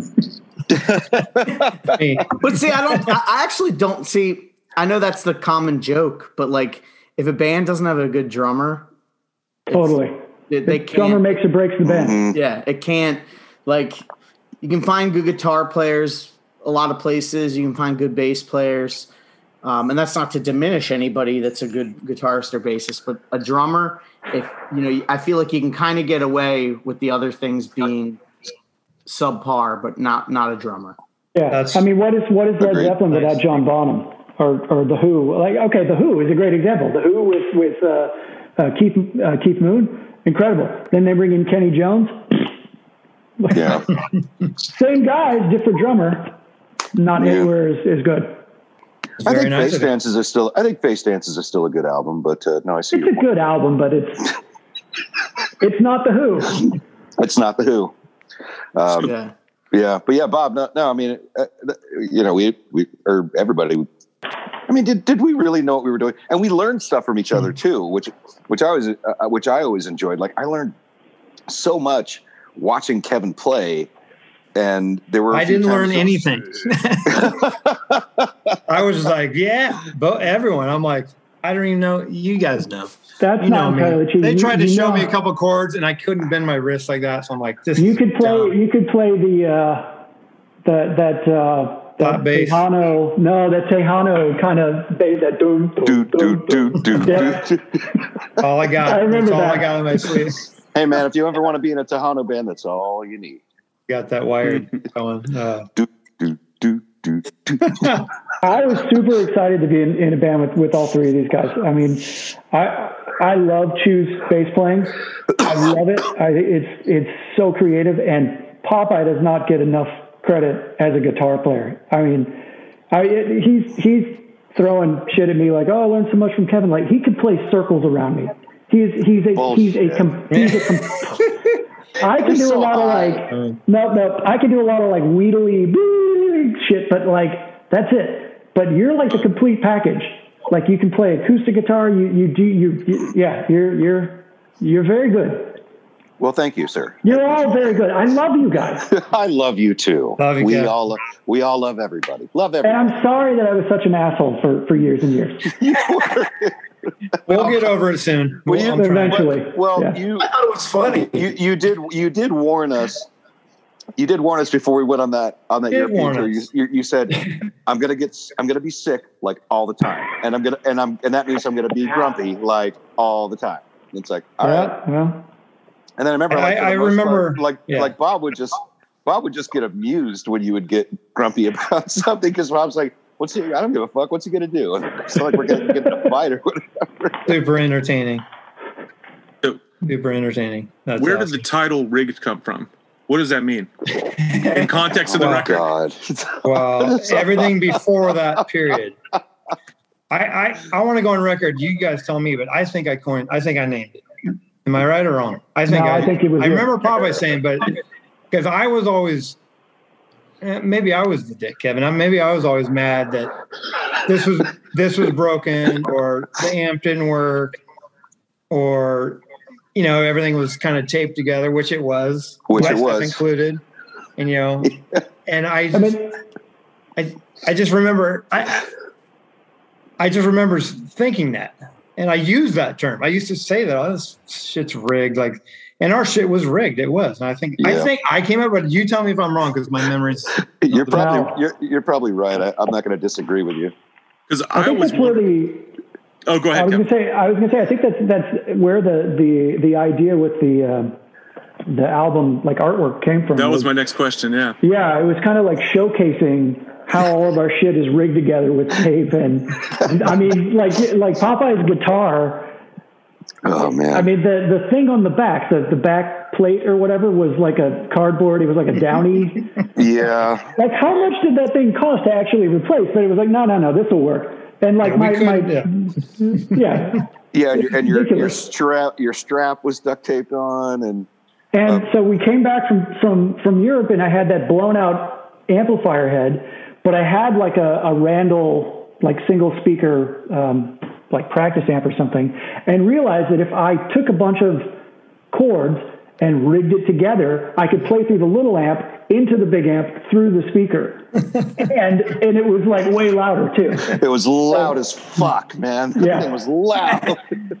Yeah. So everything was just everything was rigged together, and that was. That was the, I think there's also on the on the in the liner notes. I think we also thank everybody who loaned their instruments to us. Yeah. The recording because that was real too. That, that, our, that, our that was that was a common thing. Yes. Muy I remember Infermo. Chew having uh, all new equipment though. Chew, I yeah, Brian was, was Brian was the only guy who had like good proper equipment. like he always had top of the line stuff. So if you notice in the photo of his bass we were like, well, there's nothing wrong with yours. Let's just maybe we'll just put put some chords around there and make it look messy at least. yeah, yeah Brian, Brian always had the most perfect tones, and everything was so great about Brian's gear. First, first credit card, six hundred dollar limit. That P bass went straight to, to, to was it Melrose? I'm like that one right there. Phew, max out for. no way. But I, I was going to say like uh, distortion pedals, distortion pedals. Like oh, no distortion pedals. Rig. we, we there's a lot. Of, do we borrow them? What do we do? It has this like uh, self-depreciating quality to it, like kind of like replacemency that I really like about just the whole idea of rigged and the you know even the the layout with the um, stuff whose idea was how about the driver's licenses and the uh, IDs? I I, I want to say that was my idea. Um, actually, I was I, I think originally I wanted I wanted all of us to have our student IDs from mm. the colleges that we were going to, but uh, I don't think I don't think Bob and Kevin had them. like I wasn't going to college at that point. Yeah. Yeah. So so then we so then we just were like, well, here's what we got, and then yeah, and then uh, uh, uh, was that Brian? Was that was that Brian Shappert who took that photo? I know. Chew, I know. I know. Shappert took the the uh, the fortune cookie photos. He took the back cover photos. It says Brian Shappert. Okay. Okay. Yeah. Yeah. yeah Brian Shappert from uh, from Mission Impossible. Now, according um, to the uh, driver's license, Bob was three years old when this record came out, and but his license his license was 20 years expired 1991 and I love uh, that. It, it, does say you're 60 pounds and seven feet tall. That's about right. I remember i remember not knowing all of that until i saw it. And no one told me you guys you know did all those changes that was no, cool. we, so, no jo- jordan did that. Jordan yeah that was jordan. Well initially oh, so initially he's like well i don't want to put your actual personal information on That's this. Right. And then Jordan, being the Photoshop whiz that he is, he just he, he just did that on his own. So none of us knew. He did, we didn't know until it came out. That's it's right. I, I, thought you guys had known, and I, no. I was like, "What?" I loved it though. Yes. So, so speaking of Easter eggs, we have a uh, surprise guest that just hopped on because for me, when I think Farside, I always okay. think of my friend and yours, Mike McTernan. Oh shit! Oh who man, who we mentioned at the wow. at the top oh, of the episode. I just crashed the party in a bad way. Oh, what's up, dude? no, not at all. Mike, in the best way. Uh, Mike. Hey guys, how are you? Oh man, really so good. So nice great to see you. see you, Mike. Wow. oh my God, it's all, it's all of you guys. Uh, yeah, yeah, pretty much. Yeah. Uh, you for we got a having few- me. Sure. We had a few more layout questions, Jason. Yeah. So, well, let's let's start with this one, and we'll get back to the back of the record. But what is happening with Popeye and Brian on the side of the label? I don't remember Forgot where about that was. I don't remember where that was taken uh, or who took it. Okay. no, just some. No, I just, uh, no. I know the. I know the photo. It was just a. It was just a. It was just a funny photo. Just- Okay. Okay. just- no, we are just goofing off. All right. And so, was the title rigged? Did you say, okay, we're going to call this LP rigged, and then you set up a? Is this from a real show? Did you already have rigged spray painted on the back of that cabinet? No, that was that was done for the the album. Okay. Okay. Yeah, I think I had Farside on the back, but then I I- I think I just added rigged later. Okay. And then we got the. We we didn't talk about the back of the layout, which has the fortune cookies and then the song titles on there. But who did that? yeah, that, who? yeah, that, yeah, that. Chew, that was you, right? You did that. I can't even remember. Okay. really? I think mean, it's cool. Definitely your idea. Yeah, I, I love it, and uh, I don't. I was not a part of any of it, so I think it's super cool. Like, I, yeah, I've talked we about that before, but it's like, yeah, I didn't really care. I, I just wanted to hear the music. But then when you get something you didn't like, the like the the Farside Blue thing, and I heard you guys talk about that before, and I was like, who picked blue? Why do we do Blue blue? thing. Even Oh, though I like the- blue. oh, for the, for, oh, you mean for the EP? Yeah, yeah, yeah. Yeah. yeah Oh, okay. So, so Yeah, not no- having any input, then being mad about it later, but not caring about this Oh. one, it came out. It came out good. I like This one I had like it just has like a fun vibe to it. You can tell the band is just fun and like you know with the with the student licenses on the back, it's it just gives you that impression like this band doesn't give a fuck and it's fun and this is a layout that they threw together. But it's also a really good layout and like memorable. And I've always liked this one. I think it Yeah. fits Thank you. with what was, you know, that that time, '94. I'm thinking like Green Day, Dookie. You know, Mhm. like the biggest record in the world at that time had like dogs, a cartoon of dogs throwing shit. You know what I mean? Right. So Yeah. having like fortune cookies and the IDs and then the like the album cover, I think it fits. And then Jason, I don't know if yours has this has some messages in the Matrix. What's uh mine says Irvik, I think. On one side. Yeah. I, feel like I, I feel like I struck a nerve. E- Popeye just spit out his drinks. it must be something. E R V I C. Yeah, it's service, right? Uh, yeah, no, well, no, because we, Sort 'cause of. we, oh man, I got to take this one. Yeah, um, yeah. So, so our our rehearsal space was at a um, a propeller, a boat propeller shop where Bob was working at the time, called Hill Propellers. And if you look on the album cover, in the back of it, you can see boxes of, and those are those are boat propellers, and they just say Hill Propellers. Um, and Bob worked there. I'm sorry, on the front cover that that like stack of like white boxes green just color. slightly off Yep. center to the right yeah Okay. so so bob bob worked there and he was also very dear friends to the this family owned company and they were like hey we get we have this office that we're not using if you want to give us 50 bucks a month you can just like you you can pretty you know pretty much live here. You can keep your equipment here and so we had our lockout and it was in a in an industrial area in santa ana. Um, and the, but it, it's a business and there was a reception desk at the at the in the entrance and there was a little one of those little bells that you would see at a at a hotel that would go ding ding you know when you were looking for someone. And and it, there was this little bell with those like stick on letters like you go like you go to like a an art supply store and you buy like a sheet of letters and somebody had put service on the on the bell but over time the the s and the e had just kind of fallen off so it just said Urbic. and our first practice with kevin and we were walking out we were like yeah that was really cool and, and we're all you know trying to be pretty pretty cool about it and out of nowhere evan just walked up or sorry kevin just walked up to this bell and just started slamming on it and going Urbic, Ervik, Ervik, ding ding, Ervik, ding ding, Ervik. And we were, and we, I, we just fucking died of laughter. It was like that's the most random and most hilarious thing ever. And hmm. as if we didn't already know you were going to be in the band. Now we really know you're going to be in the band. That's I didn't know that. I didn't know that at all about. about well, there's. Um, don't worry. There's you don't remember? There's no, I remember that, but I don't remember it being why that was inscribed on the vinyl. So on well, the yeah, B side, never knew that. You have "Get Your Goddamn."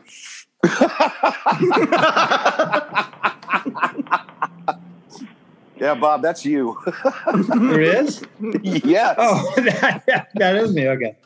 You, tell you, you you tell the story, but I I think I used to say that maybe a lot. I don't know. Yeah, it, it, had something to do with your with your lovely wife Erin, and you guys were you guys we were at a show or or someplace, either a show or I think it was a show, and you and your wife were just kind of horsing around in the parking lot, and you just went, "Get your goddamn." And yeah, I, love, I love like I don't know why I found that like so that. hilarious, but I was like, "What did you just say?" And you're like, "I don't even know what just came out of my mouth," but you, you sound like some guy who lives in like San Antonio. Just go, "Get your goddamn." Yeah, and it was I was joking, right? I wasn't uh, no, you weren't. You weren't beating. Telling her that? you weren't. You weren't beating her up or anything. No, you goddamn ass back in the car, woman.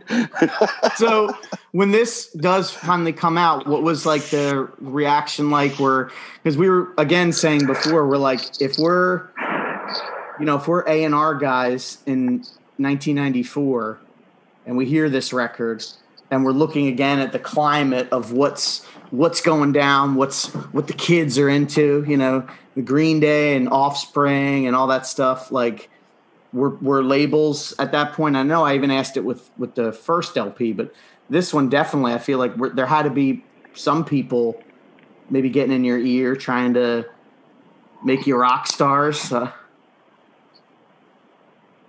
who, who, wants to take That's this one? I remember. Yeah, yeah. I I don't think I kind of at least a, how I remember it. Um, I don't think that stuff really it, it did kind of happen, but not until a little bit later.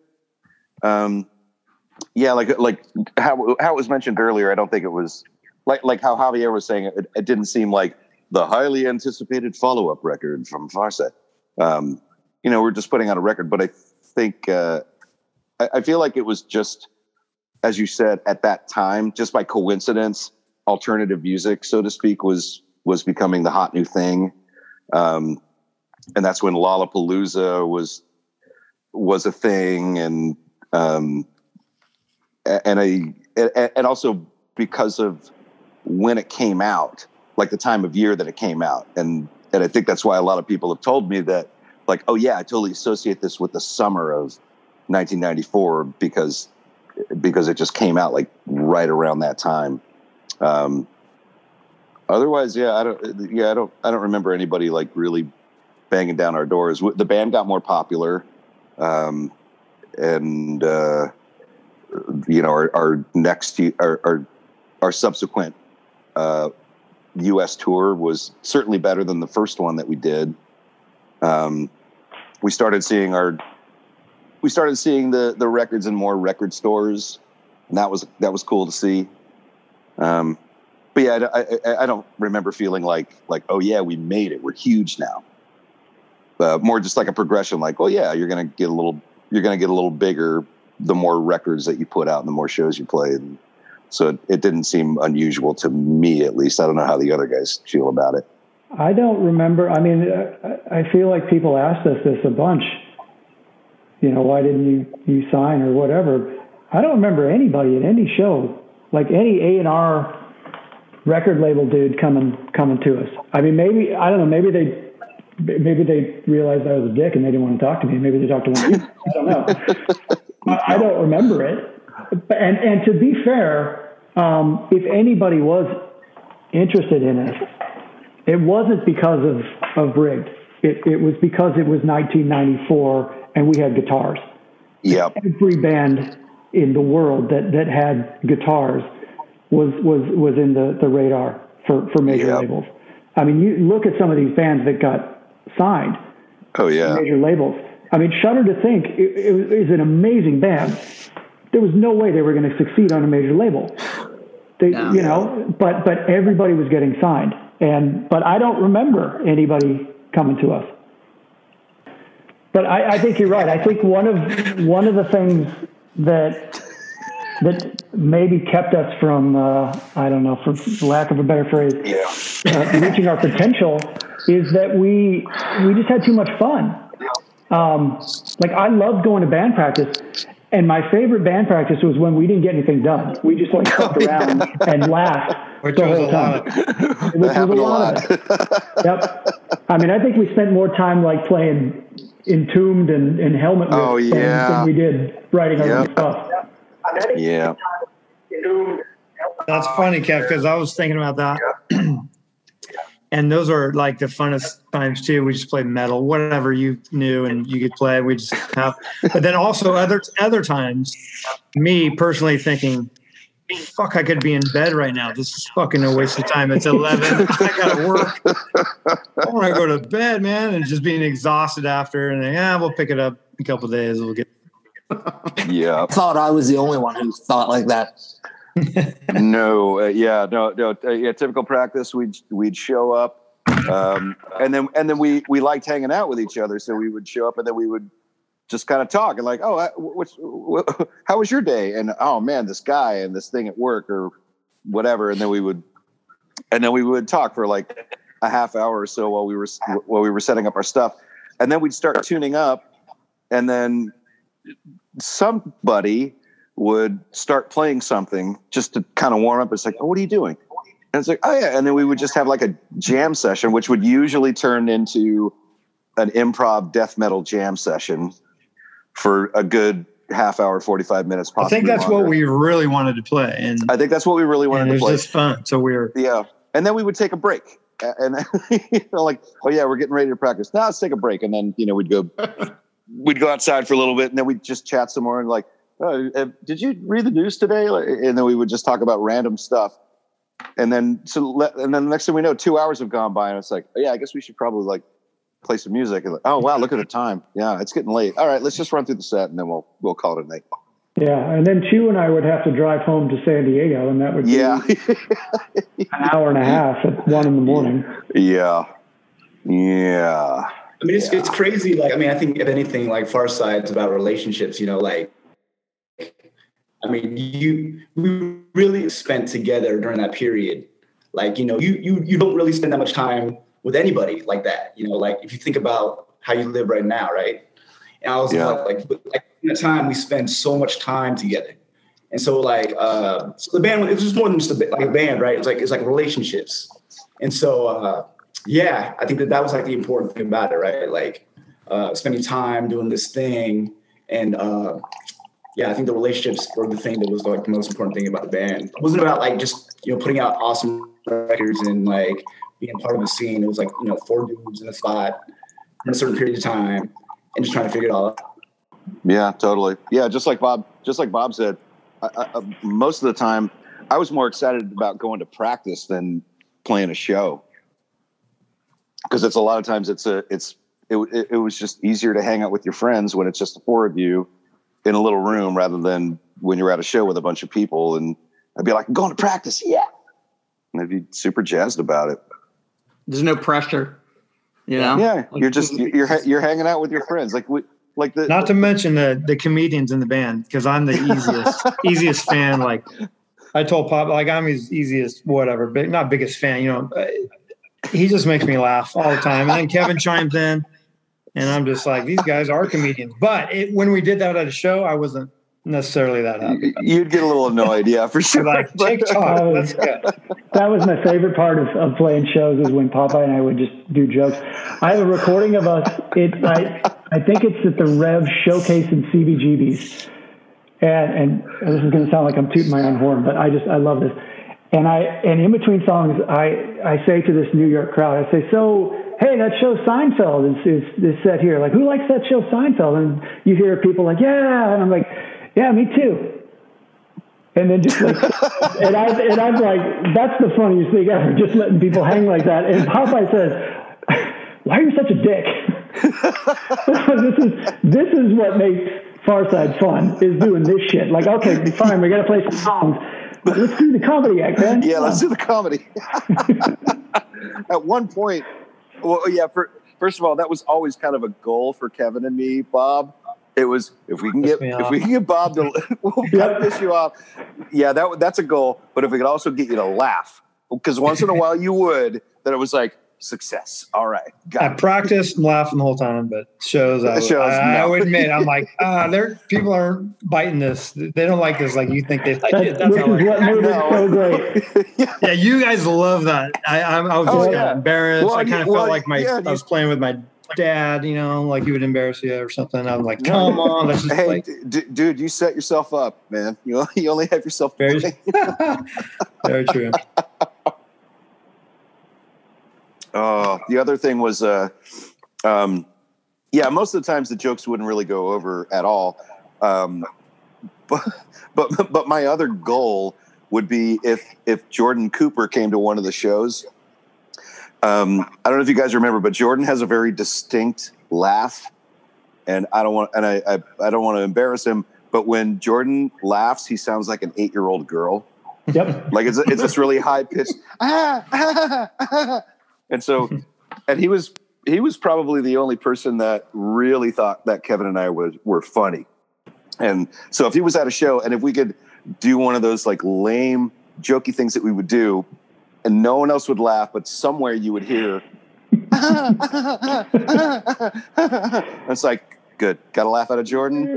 And now we can move on. Then then you knew that Pizza Pie was in the building. Yeah yeah, how did yeah. that end up on there? The prank calls. Uh, oh, the, the cameo were, from Pizza Pie. Those are yeah, those are that's Jordan. That's Jordan Cooper. Um, I don't know if it's I don't know if it's credited on the record or not, but uh, it, well, it's no, not. But, I guess it's not on the vinyl, but it must be on. No, it's on the Spotify. Oh, it's, on the, it's on the yeah, it's, it's, on the the CD for sure. Yeah, but, but, when Jordan was still living on the East Coast, he um, he just got kind of got inspired by. Uh, I think it was the Tube Bar, uh, which predated the Jerky Boys. I don't know if you're familiar with the Tube Bar. oh, Bar. is that the Bum Bastards or whatever, something like that? The, something um, like that, like you motherfucker cocksucker. Yes. Yeah, just, yeah, yeah. those are great. But yeah, I love that he's like, that was good, right? like, yeah, yeah, I like it when he says that. Like yeah, that so, yeah, so, yeah, so Jordan, Jordan just started.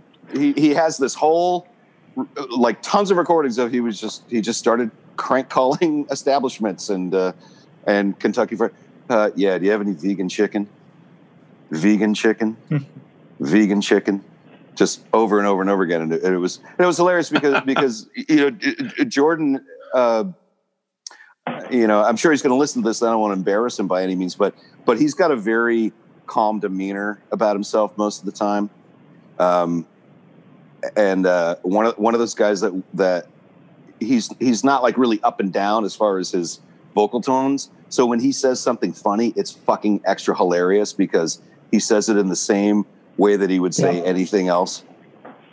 And so, so for for those crank calls, to to me at least, and and I think I had to kind of sell it to the other guys, like, come on, isn't this hilarious? Um, yeah, it, it, it, was always one of my favorite things to listen to. So I had a cop, I had like a cassette copy of all of his uh, of, of his uh, crank calls that I used to listen to constantly, and I was like, this is my friend Jordan doing this stuff. It's it's it's the deadpan delivery and the, the deadpan like delivery, end, like at the end where he just goes, "Oh, well, I guess I'll just have regular chicken then." That's fantastic. As if they even t- as if they even took orders over the phone. over the phone, right? we have oh, a choice man. of original or extra crispy. so, right. um, for I know Popeye's done this before. The, re- uh, the rest of you guys haven't, but what, one of the things we do when we're wrapping up is we have everybody give their hot track uh, on the album, which will be, you know, just it can be just your personal favorite for any number of reasons, whether it was your favorite to record, play live, write, whatever. Um, so I want to start with uh, Mike because I don't know. I just like he's Mr. McTernan, I want to put you on the hot seat. Yeah, Mike, you've been you've been way too quiet this whole time, man. Yeah. Get in the mix. Well, you know, I don't know how to use the mute button, so I just want to. no, so well, and this just, is for rigged. This isn't like yeah, this is for the rigged record. So I don't know if any of you guys remember, but the first time that I actually really met you guys. So the first, well, the first time was when Worlds Collide played out there with you guys and Outspoken. Yeah. yeah. And then the next summer I came out or sometime and you guys were recording and Mike Hartsfield brought me to the studio and you were doing um, Wait Till Monday. Um, and, uh, and I was like, oh my god! And of course, Loman stole all my thunder, and you guys asked him to sing on it, not me. But you know, that that's like you know that's been my like moment. The the whole he you know I could have been so much more in my life if he hadn't stepped in and took you know. So uh, uh, so but yeah, but um, well, my favorite song on there is probably one of my you know top three of yours uh, forever is audience you know i think that's that's like a given. I don't know. It's just something something about that song i think because I, it resonated with me so much. The hit wow. single hit single and smash video. And it, and it, you know we so did you guys do the video for that song at that um virgin megastore thing is yeah. that yeah? So and I I rode Pop I I rode with you. No, Brian, I rode with you to that show somehow, and then we went to Mother's afterwards. I remember um, if I think if I'm remembering correctly. And then the next day was in San Diego, and I rode with Popeye down there in a BMW that he had to start the uh, start the ignition with a screwdriver. so, and I have I have pictures somewhere of of of us and Rob Moran um, at at some record store, you know, and I'm sitting right next to uh, Rex next to the um, the cabinet with that says rigged on it because I was like, I'm going to be have every front cover, me on every front cover of uh, a Farside record. So, well, because I sat at the desk or cover because I sat at the desk. There's a picture of me at the desk at your mom's house, and then yeah. so, but yeah. Anyway, so that's I. I so that mean that record means a lot to me because that's actually that was the first time I was introduced to Descendents Also, because riding down with Popeye, and he was like, "There are the nuclear nuclear tits," and I was like, "That's right." What what is that? Because I had only heard all before. I'd never listened listened to the Descendents, so I kind of was backwards. Uh, but um, so yeah, that that record yeah. has a lot of memories for me. But um, yeah, still Loman, I love him, but he stole my thunder. well, what were we going to do with two hefty guys in, in, a recording studio when we only need one? It's like, what are we going to do with two of you? Yeah, exactly. Yeah, yeah. We we'd already, well, we'd already committed to Loman at that point. Yeah, yeah. Considering we, yeah, I, I, had yeah. never really met you guys before, I understand. I've kind of, you know, I'm just working out my anger, but I couldn't ask for a, be- a better man than him. That's true. At least, at least your thunder was stolen by a good guy. Oh yeah, the best by a great guy. Yeah. yep. The video for for audience is another good example of us not taking things seriously because that the the shots where we're up on the roof playing, where we're lip syncing, like Chu and I thought it would be hilarious to switch instruments. and then and I remember like Bob and I were like, what if we just look super disinterested in what we're doing? like we just couldn't give a shit. But let's let Popeye really like give it his all and we'll just kind of stand in the back and not I just thought it was hilarious. It is so not funny in retrospect. I hated. I hated that. I hated when. Oh, it was so uncomfortable. I think. It was, I, think it was I, hate being on video. This Zoom call. I'm. I'm nervous on Zoom calls. I don't like it. I'm the drummer. you look great. Back. You look fantastic. But I, have seen that video recently, and I'm like, I just hate it. I remember just hating. I'm like, I hate this more than anything. Yeah. I don't want to be in any video at all. Well, it, you, I'm the drummer. I'm behind the cymbals. I'm not doing it. Well, I, I think again, in retrospect, it probably wasn't a good idea to. Okay, you just played you just played a, a full set outdoors mm-hmm. in, in the studio and it's warm and now we're just going to scoot over here to the side and stand in the sun and and do some pickup shots. And yeah, we're tired and exhausted. We yeah, we probably didn't want to do it. But the whole time I'm thinking, God, I feel so bad for Jim Brown. Like, he because he's the only guy we we knew with a with a camera who knew how, how, to film anything. and Jim Brown's awesome. And but I was like, uh, yeah, oh man, we're just not feeling it, man. Sorry. not our best work. Man. But now you can go on YouTube and watch it any any time you want. Mm, magic If- of the internet. If you want to torture yourself, yeah, go right ahead. So all right, who's who's who's next? Jason. I think I should jump in because audience is my hot track also. But it's because I love what I love about hardcore, which separates it from other styles of music, is the lyrics can connect with you. And I was depressed when I heard this record and hearing that, do you still talk about me? And then that's so that hit me, but then also to follow that up with it mean, you know, it sounds so silly, but it means so much to me. I love that. And so that's that's one of my favorite hardcore songs, just in general. Wow. so you wow. think only hardcore lyrics can resonate with you? They just do. You know that. I'm just fucking. Jeez. they hit you. They can do that to you, you know, and that's important. And that's And- why I love hardcore. Yeah. I'm And- sorry, I didn't mean to get too deep. No, it's man. not I- like I- I- poetic necessarily. It's like That's what exactly. and and that's what that's what I love about a lot of your lyrics is that they're not necessarily poetic by the or artistic in the uh, general terms of musicians. They're just honest. Like, Yes. okay, I'm going to write the first thing that comes to mind, and I'm going to stick with it. And I don't know if that's how how you are when you write, but it, some of some of the lines just sound like, wow, that sounds like how something he would say. Wow. Yeah. It's wow. very stream of conscious kind of, and and and, and I think this was. Sorry to cut you off. I, I No. I think this was. I know this isn't the right podcast, but I think that was particularly true on on the Monroe Doctrine. Um, maybe partly because I know what a lot of those songs are are about, and and I don't think like the like you know somebody who just bought the record isn't going to know, but just that putting pen to paper and this is what's going to come out. And i'm going to refine it a little bit but this is very very honest.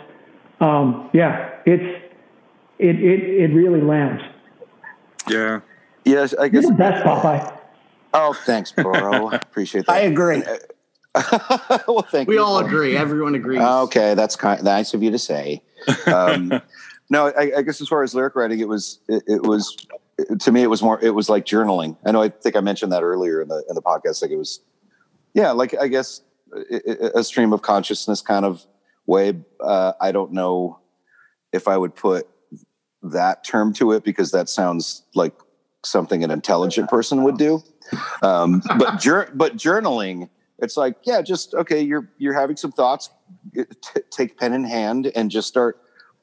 You know, make a pot of coffee and get a fresh pack of cigarettes and just start writing shit down, and then hopefully turn it into a song. Yeah Yeah. but it means it means it means the world to me that it uh and the, and the thing is like like it was never a goal to try to write anything with the mindset of all right i'm going to write this song that's going to connect with people and it's going to matter to people and it's going to change people. Yeah. it's just like it's just like no man this is just what happened to me today. That's it. Well that, that's why it connects because if you had tried that it would have felt forced and, and, and people would have seen through it. But this is just this is a guy that's writing for himself and it just luckily enough it connects with other people. Mm-hmm. I don't think it would have worked I, I don't think it would have worked any other way. Yeah i think so i think so too. Yeah. Agreed. So who's next for hot track? Bob. i'm going to go i'm going to go with audience i'm going to switch things up and say audience we haven't talked about audience That's your hot track too, audience. I've I've got uh, uh I've I've actually I've actually got I've got three, and I and I can't pick a favorite because I love all of my children. Um, I uh, I yeah I, I I love audience like like I'm really proud of the the the songwriting of it. I hated playing that live because the end was always a challenge for us. The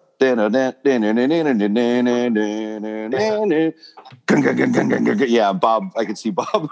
I was even off right there. it was always it was always it, was like, are we gonna get it this time? Like we could just we could just never hear each other, and, it, and we would. There was like a 50-50 chance that we were going to come in at the same time at that ending. um, but in the in the studio, I love the way it came out. I and I, I I'm super proud of the the uh, the whole songwriting effort, and everybody contributed. You know, everybody you know puts their own thumbprint on it. Um, my other one is is uh, Square One, just because I love how ballsy it is to come in. Like, there's nothing like starting off an album with an open E chord. Bow.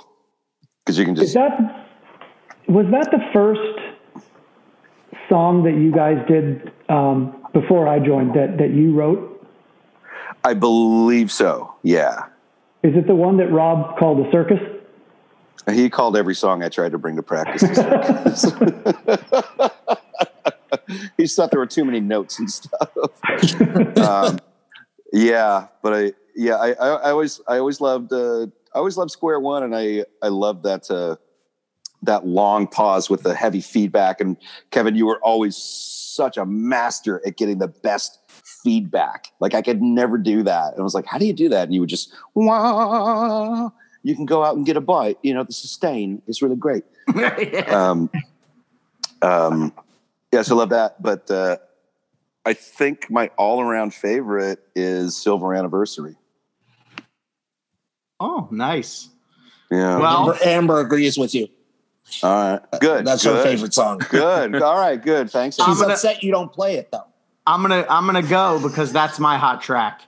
All right. So, uh, Silver Anniversary. I think what I love about that one is I, I always mention Husker Du, but I think about like um like the song Flip Your Wig, the dueling vocals of Grant and Bob. And this is like yeah. that, and then just that ending with the the octave guitars. Um, it's an epic song, and I love that both of you guys sing on it. And uh, so that's my hot track. Yeah, that's that's a yeah that, yeah. I, I, love that it was uh, that it was a duet. Kevin Kevin pretty much wrote that thing from beginning to end, and it was it was really all him. Um, but he just said, uh, "Yeah, no, you're going to sing this part. It's going to be a duet." And I'm like, "Really?" And I thought that was really interesting. It's cool. Um, and with yeah. the and and Chu playing the the the bass with the distortion pedal just just gave it so much heaviness and awesomeness and um and uh, and it was a and it was another situation. And uh, and uh, Kevin I'm not going to ask you to divulge on this but Kevin told me the story behind the lyrics and they really hit me. And and I really connected with those as, with that as well. And I just and I loved playing that song live I just loved how loud it was and even though it's not a even though the tempo isn't super up speed, it just felt like we were playing the hardest song ever. Like just the ballsiest, toughest song ever. And I just loved that song.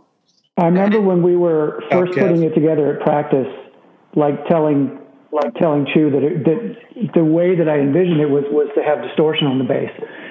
And then I think I think you came in with distortion like a couple practice practices later, and you were like, "What about this?" And I was like, "Oh shit, that is that distortion is destructive sounding. It's fantastic. it's yeah, so I, that's my obviously my favorite part as well of that song is just when it breaks down to me and Chu playing. That's just just fun for me to listen to and just love that distortion. And well. the way Chu the way Chu plays it because because it's it alternates. So it's like do do do do do do do, and then it just and then second time it holds it. But like you, I think you're playing with your fingers on that. And just the sound of it when you're doing that do do do do do something about that is just fantastic. It sounds so good. It's got a funky like, beat and I can jam to it. Yeah, yeah, yeah like, funky beat. But like just like how I can, you, you couldn't start this off with anything besides square one. You couldn't end it with anything besides uh, someday too soon. They're like perfect bookends for it.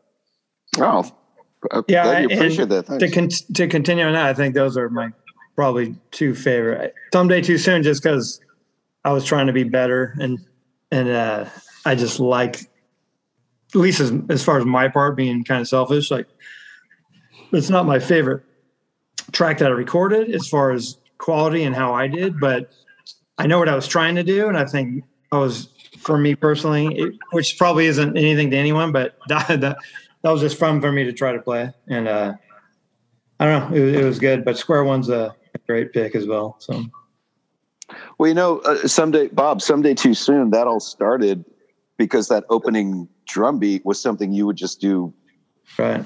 You would you would just be fucking around when we'd be at practice, like when you were like warming up or when you were waiting for Kevin and I to stop goofing off and we could play a song. You would just start going. That's right. That's right. And you guys started coming up with stuff, and it turned into a song. You're right. Yeah. That's. I think that's one of the best. I think that's the best part about that song is that I think of all of the songs that we've done, that one is the one where all four of us contributed equally. Um, mm. And you know, I, well, anyway, yeah. Well, and and if you want to talk, well, if you want to talk about Page for a minute, um, that's another one of my favorites, and another perfect example, to me at least, of we just we made something up with Bob uh, having an idea and saying like, I don't know how to play an instrument, but I think I wrote a song, and he and he showed up to practice and he just started humming. Okay, cleared his throat like 15 times. It was like,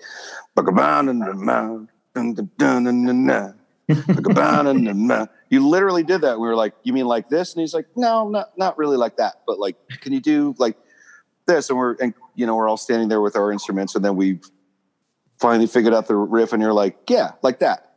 We're like, yeah, okay. I, very and, true. And, I remember. Was, yeah. Ahead. No, I was just gonna say, that, and that, and that's how that started. Like, you, you didn't show up like, okay, so we're gonna start with um, a, a G seventh or whatever. You were just like, I got a thing, and you started humming a thing, and we just knew how to pick up on each other and work together, and just like what Kevin was saying, like collaboratively, we wrote a song. You got all the credit in the world for it. That was the only song we ever, you know, it was it, it was on an episode of Party of Five, and we got paid five hundred dollars for it. We felt like millionaires. Oh, Hav, you asked about Hav, that. Hav said like he's like this sounds like well, I don't know. If, on, I, like I, I kind of remember that it was on a TV show, and I was like, it sounds like it should be in a TV show if it's not. But I remember commercial. that it right. was. Yeah. yeah. It wasn't Party of Five though. That's not some weird Mandela effect for me. No, it, it was. Uh, it was on Party, Party of Five. Five. Yes. Yeah, I remember getting some Sony. We had to sign something from Sony, or I don't know. Two of some my bullshit. favorite things in the world come together finally. That's hilarious. there you go, Kevin. Get, getting back to that, I remember you're right, Pop. I had just like one little riff that I I play this, play this. But I remember you guys, you're at, just like you said, you're asking me like this, and you're playing. I'm like, no, don't you get it? And you're like, it's like this. Um, no, we don't. I'm get trying it. to sing it, and I'm like, I don't know how to say it. And then finally, you were trying it, and I was like, that's wrong. Kevin tries it, that's wrong. Mike tries it now, and then she was. You're all, everyone's trying. And then Kevin, I remember vividly. Kevin came up with it and goes, "Is it like this?" No, no, no, no, no. I'm like, "That's it right there." And I just remember calling. I'm like, my job is done here. and they, and then you guys just did everything else. I just followed, followed along. so you left on a high note like George Costanza. yeah. All right, Kevin, you have a hot track. Um, we know it's not Buck. It's not Buck. I like Buck, Kev. It's fun to play. Yeah, I love playing that because all I had to do was play guitar. I loved it. Um, I think I think Silver Anniversary and, and and Someday Too Soon. I always think of them as one song because um, I think, like Chu was saying, it it um, it closes the album really well. Um, and Silver Anniversary, I was like I said, that was that was an old. The, the main riff was a four on one thing that never never landed. Um, but I really liked uh, trading the vocals with Popeye, and like I said, I love Chu's bulldozer bass on that. Um, and it was it was a tough one to to do um, because of, of the, the, the lyrics and uh, the the song is about my uh, parents uh, who are, I mean, they're they're still married. It's they've been married 53 years now, I think, 52. Um, but and, and I don't know if they're going to listen to this or not. I, I don't know if they know the technology. Um, but they they they should have divorced like really early on. but they never did. And I think part of that was being Irish Catholic. You just you don't you don't get divorced. Right. And and I remember being like as a kid, you know, kids kids would you know that I knew would be like, oh my god, my parents are getting divorced. It's awful. And I'd be like, what the fuck, man? Like that's that's the dream. Like no more yelling. It's quiet at the house. You get two Christmases. You're fucking nuts. Um, and so that's, laugh, and so that's that's what the song is is about is is living in this household where at, at least you know when I was 20 or, or however old I was when I wrote that it felt like I like living in a house where where all of the love had just left and it was just this empty building where people were forced to live together. I don't think that anymore. Now now that now that I have like a like a much better relationship with my parents and I'm much older and and we're kind of on the same page like I get it and and I see it. But at the time it was it was it was a tough one. Um, someday too soon I think the song leads into it perfectly. Um, and and like I said I, I like that it was organic that we all contributed to it I love Bob's drums um, towards the end of the song there's there's a fill that that Bob does. It's like and it is just flawless and it fits so perfectly. Um, and and the the production that Jim gave to the drums is just beautiful. Um, and I really like. Um, you guys know the the Talking Heads album? Um, I think it's Remain in Light. Um, it's got like Cross-eyed and Painless and and anyway, like David Byrne and those guys, when they were recording it, they were listening to a lot of African music out of like like Nigeria and Zambia and stuff. And one of the things they picked up on was this idea that you would have the same kind of riff go for the entire song, and then you would build on top of that. So if you listen to like Once in a Lifetime, like like next time you hear that song, listen to the bass. Like the bass never changes it, it goes chorus, verse, oh, yeah. chorus, bridge, but the bass is the same. It's incredible. And that song is almost like that.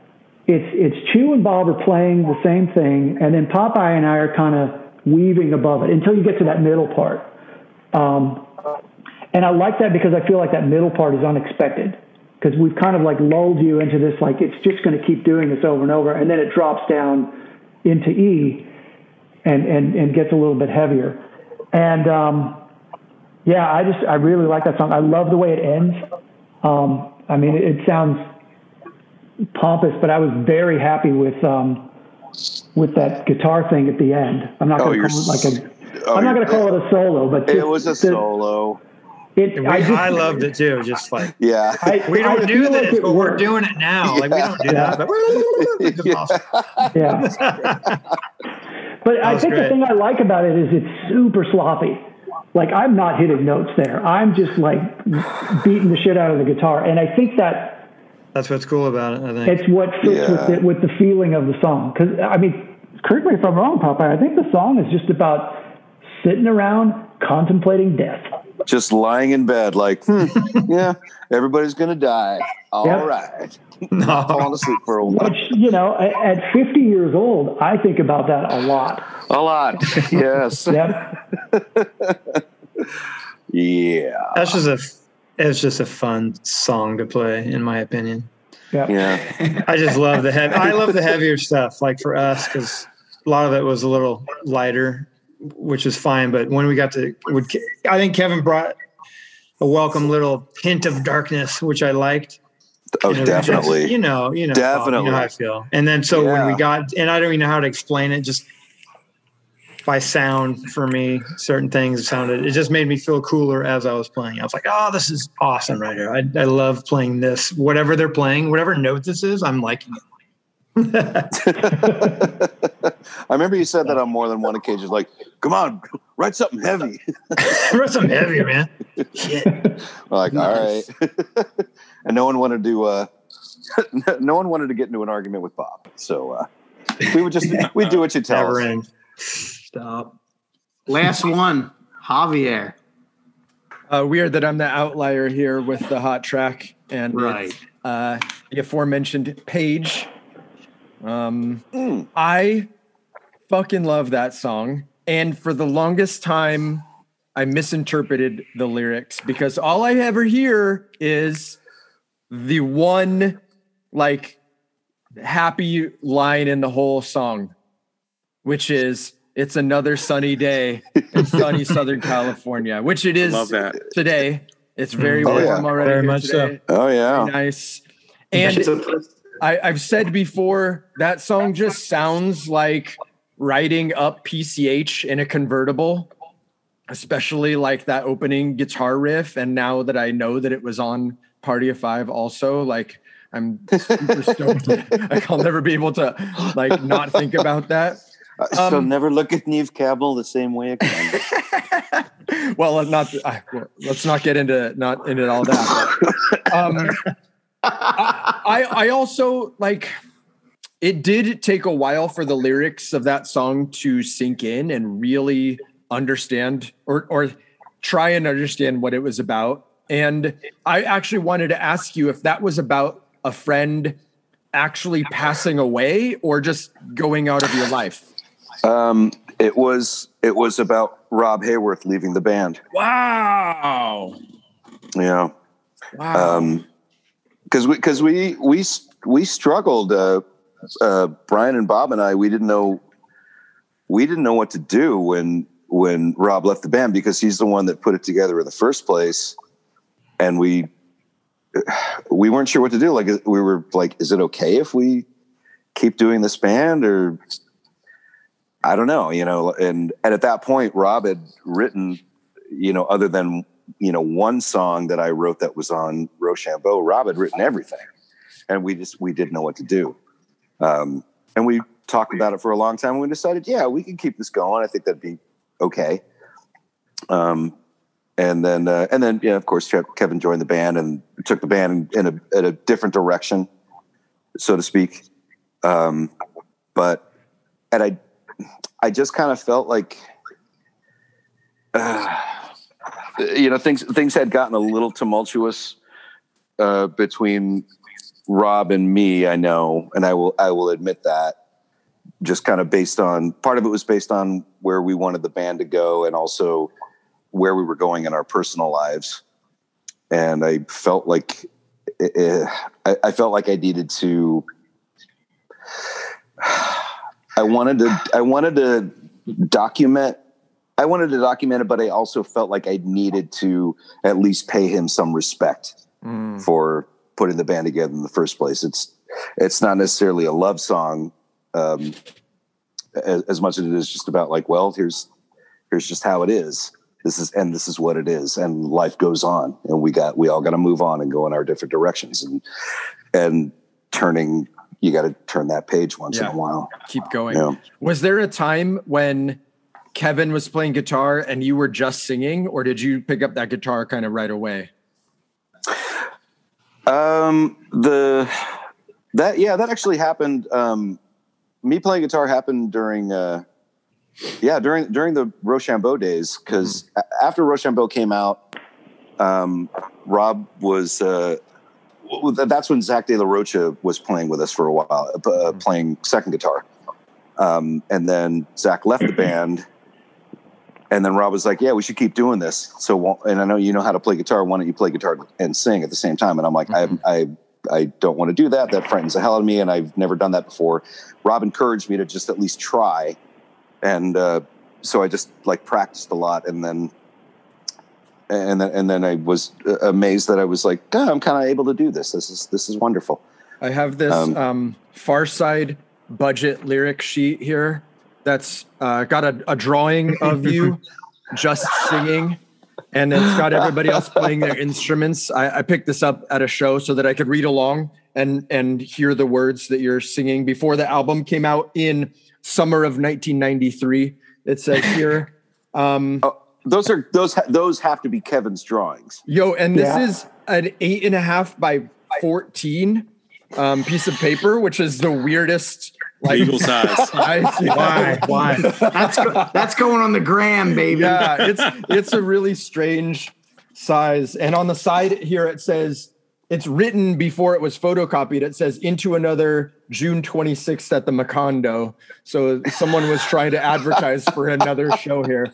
And also the lyrics to um, Someday Too Soon, or no, the lyrics to Silver Anniversary, it says song 10. Uh, so maybe the the the song wasn't titled yet when the I don't think we had a budget name for it. the Yeah. budget lyrics Oh. came out. Interesting. Is Page on there? Uh, yeah, it's actually pretty much in order, uh, except for nice isn't on here. It's square one page, buck, gesture, kill me, song ten, and someday too soon. Wow. So, God, that's so cool. uh, Is that's- that the one where there's a dirt bike above my head? that I'm yes? You're Yeah. thinking of a dirt bike with your long, luscious hair. If Um, I if I was into tattoos, I'd let you tattoo me like that on my chest. I love that. Kevin's thinking of uh, Kiss. Kiss. yeah. Uh, True's thinking of pizza, and Popeye's just thinking about hardcore. And go and finger pointing.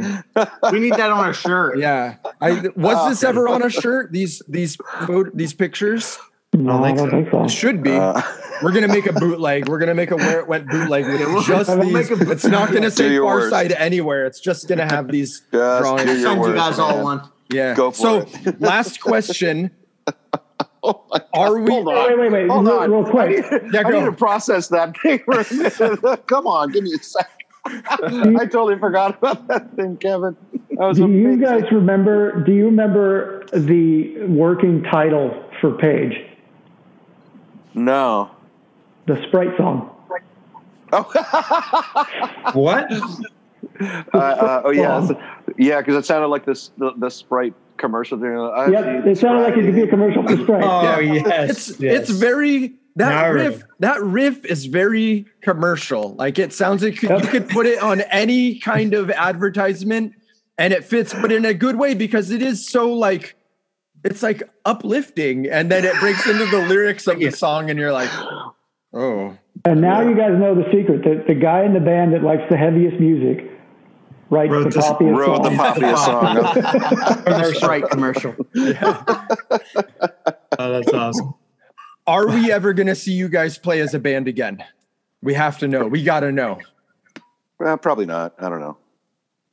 man. Who, who, who there's a lot of things that complicate it. I'm just gonna say no because we've I've wanted to for a while, long time, and others don't. So it's a no. It's a heavy no. They want. They want. Because Heavy people And I don't know how to play drums anymore. so. Yeah, it would be terrible. People want to see it. Yeah, you know, Rev, Rev 35 is coming up 35 next year. very year. soon. I'm just putting it out there. It's going to probably be at the Garden Amp in Garden Grove, California. And we have some people Yeah. who we know some people who could put you on the show. I'm just saying. Um, No, no, that's wonderful. But it, it was hard enough to get the four of us coordinated on this podcast at the same time. Like, it, it was hard enough to get this album recorded in eight months, apparently. yeah, exactly. Like, So who do you I- think I you're talking it. to? So maybe Rev 40. Start planning now yeah. for Rev Maybe 40. Re- Rev 60 might be a little more realistic. if we can hold off. That'll give us time to rehearse a few times. Uh, maybe twice. Yeah. But just throwing it out there that, you know, it's, I feel like it's all- all the bands, like I'm trying to think of the stuff in the, in the era of Rev that we're in right now, where Iceburn, Iceburn have a new record coming out this Yeah. month. Yeah, Uh, and Southern Shade- Lord, right? Mhm. That's Yeah. crazy. Yeah, so, uh, Shades Apart had a record last year. yeah. Um, you know, I mean, Sensefield, sadly, obviously can't. You know, In- aren't into another anything, but into Omens. another Omens Yeah. featuring Farside, uh, ex Farside Brian Balchak. Um, Um, Oh, that was a yeah. great- great what else? From, what else am I missing from that? Just basically, so many from that era have either reunited or are reunited, and it was always like kind of like, oh, where, where's Farside? So We're, we're not big on cardio. fair enough. Fair enough. Well, I'm. Oh no, I'm- no, we were. Hey, come on, man. Uh, We were jo- we were joking about drinking beforehand, but we we were on a group text before before we got on this, and I- I don't know whose idea it was to say, "Hey, we should all get totally drunk while we're doing it." And, yeah, I mean, it's kind of happening. I don't know who did. I, I think we all. Well, Kevin's like, "I got a Belgian beer," and I'm like, "I got a I got a jug of pre-mixed margaritas. I'm gonna go there." And Brian's like, "Yeah, I'm gonna take a rip. Let's just do this, man." um, yeah, so clearly we're not spending our Sunday you know, on the treadmill. It was a typical day. So I think I think the thing that makes it really tough though is we, we all live very far apart. We at this point we're kind of living in four corners of the country. Um, I have I I sold my I I think I sold quote unquote my guitar to Popeye back in the the was, Telecaster back in 2002 yeah. or something. Yeah, it was in the early 2000s. Yeah. Yeah, and I've never bought another guitar. I don't I don't play guitar anymore. Um, so I'd have to relearn everything, and it would be le- relearning it from scratch. Um, Popeye, I know you, you and I have talked. You you can't hit those notes, and I can't mm-hmm. hit those notes. No. And it would just it would be bad. Yeah. And and you know like like so like Greg like you're you're a big like Husker Du guy. Right. If if if Bob got and he, you know Grant passed on or whatever, but let's say he did, and he, and he gets Grant and, and Greg, and they put the band together, and you're all amped, and you go see them, and they're fucking terrible. Like it would hard, ruin. Yeah. it would be heartbreaking. Exactly. It would ruin all of the good memories you have. You would never forget it, and you would always associate it with that. Because because inevitably, like all of these bands that have that have reformed and done these reunions, not all of them are great and then when mm. you see it, you're like, ah, I wish I hadn't seen that.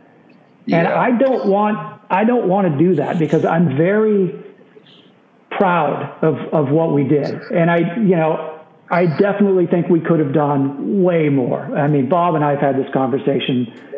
I, I have so many regrets about about how how I kind of like was was lazy about the whole thing.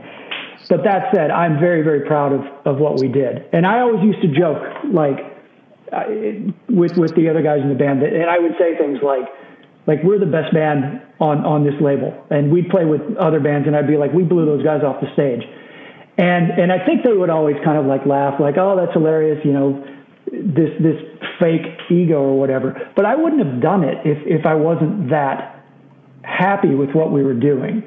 Um, and so I wouldn't want to put people through that, and I wouldn't want to do that to myself. So that's just that's kind of the selfish way of, of, of looking at just it from from my perspective at least. No, I, I, I respect it. I mean, it's the same thing with like you know when they would ask Ian MacKaye about like minor threat. He's like, you don't want to see us. I don't want to see. I don't want to see a minor right. threat reunion. Yeah, like he's like, you don't, no you don't want to see us playing these songs we wrote when we were 18, 19. No. Like I'm not doing it. Yeah. And yeah. Um, so I think there's. I, I absolutely respect I, your decision. Yeah. After hearing you explain it, I get it, and and okay, I'll let you have it. You don't have to play Rev thirty five. but you should come hang out. Thanks, Javi. Well, you, that's, you why, that's why I said no. Yeah, sure, yeah. I already knew their feeling about it, so that's why I kind of said I'll just answer for them. do you play drums ever? Like, uh, uh, not not really, to be honest. I, I teach my kids, and um, I'll go out in the garage and and gel out and play kind of lightly and so I still have two kits in my garage. They're not really set up that well, but uh, they're not regularly. But uh, I, will go on there to see if I still have it. And I, I can do this, and sometimes I disappoint myself badly. then I'm like, and then I hear when I hear crate like really good drumming, I get depressed. I'm like, I I could never do that. Why do I even try? Like this, sometimes I just don't plan for that reason. But it's it's bad to hear because I never thought I was a you know that great. But then when I hear it I start playing, I'll be like, nah, just stay off. The neighbors don't want to hear this shit right now. So, yeah, because that's, really. One of, that's one of the things I was going to ask is like for those that have kids, you know, are they curious about this? Yes, like, I, will I'll answer. I'll answer that because, well, for me, because I, I, wanted to do a couple of re. I'm like, I'll do it. What do you? What do you? What are you guys thinking? We can do it. I can. I can give me three months and we're good as far as my part. I can't speak for the rest. Papa can still do it, I think. And uh, so I just I made the statement. I just want to I just want my kids to think I'm cool one time before I pass. I get too old where I couldn't do it. For them to be on the side of the uh, drum set on the stage watching their dad, I would just be looking over, just laughing. It'd be so fun to giggle. yeah, them. no, I, I that's so, one of the things. So that's kind of one of the reasons why. I, but I totally understand what Kevin means and kind of think it's probably safe a safe bet for us not to do it because I've been disappointed when we thought we were good as well playing live. Yeah, when we were like, man, we really suck. And, yeah. yeah. we would beat ourselves up. Yeah, yeah. yeah if we, we had a bad show. Yeah. So I mean, if if anything, we should go back and re-record Rochambeau because that thing is horrible. yeah. Can you unmaster it and, and, and, and the Farside album that never came out? Did you, did you all have like another album that you, you were going to put out? Like you had material for all an album, right? Pop and I were talking about that. We I thought we had more than we. I'm not again. Yeah. I thought we had seven or eight more songs, and then before. no, no, we did but not. Kev, Pop, yeah, Pop said we had like three. But Kevin, I thought we did. Don't you remember when we were sending you tapes? Oh, the stuff that was on Scrap. That was that was uh that that got yeah that that Chu and Kevin released. On oh, Scrap. I, I thought you were talking about the. I, I I misunderstood him. I thought you meant did we have more? I thought I heard you say did we have more? Oh, like uh, songs that were ready. I gotcha. Right. No, I could. I'm sorry, Brian. I couldn't hear you. Um, yeah, no, I think we had a couple. I thought we had like six or seven at least, and that's why I was kind of bummed. Kev, you know that when Kev kind of didn't want to do it anymore, and yeah. I was kind of bummed because I was like, dude, we just worked like eight months in Hill Propellers, and that was a damn waste of time. Again, we should have recorded that. I just wanted to record it because I like to at least get your stamp on it and make the album and like be proud of what we made, which I am very much so of all the other stuff but I thought we had a couple more left. But apparently, we only had two. As far as well, Popeye Kevin, says, so who gives a damn now? Yeah, right. Well, no, I, I mean, I, well, I mean, I mean, Kevin's a a, a living encyclopedia of. So uh, Kevin always had too many songs. He had too many songs, man. um, yeah, mine. I I was. Uh, it would take me like three months to write one.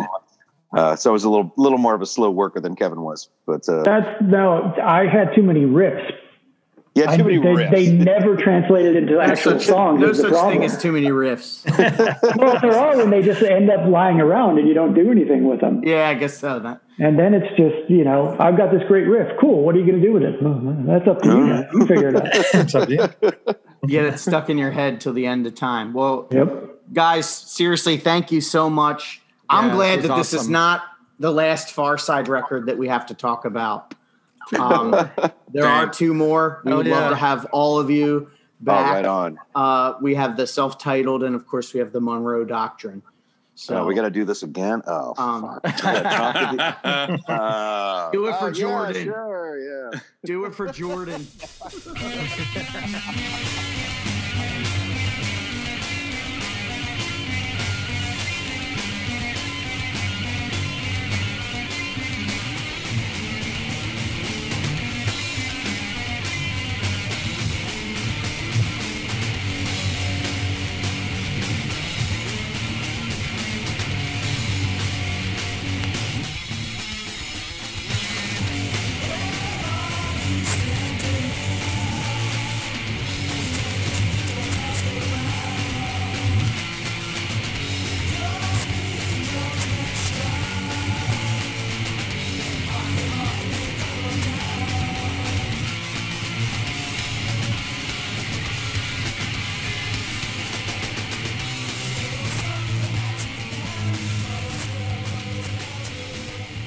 pipe in if you want. You know, I'm I actually and we're we're gonna get to it um, because Kingdom of Lost Souls is on Rev, and we all love that record.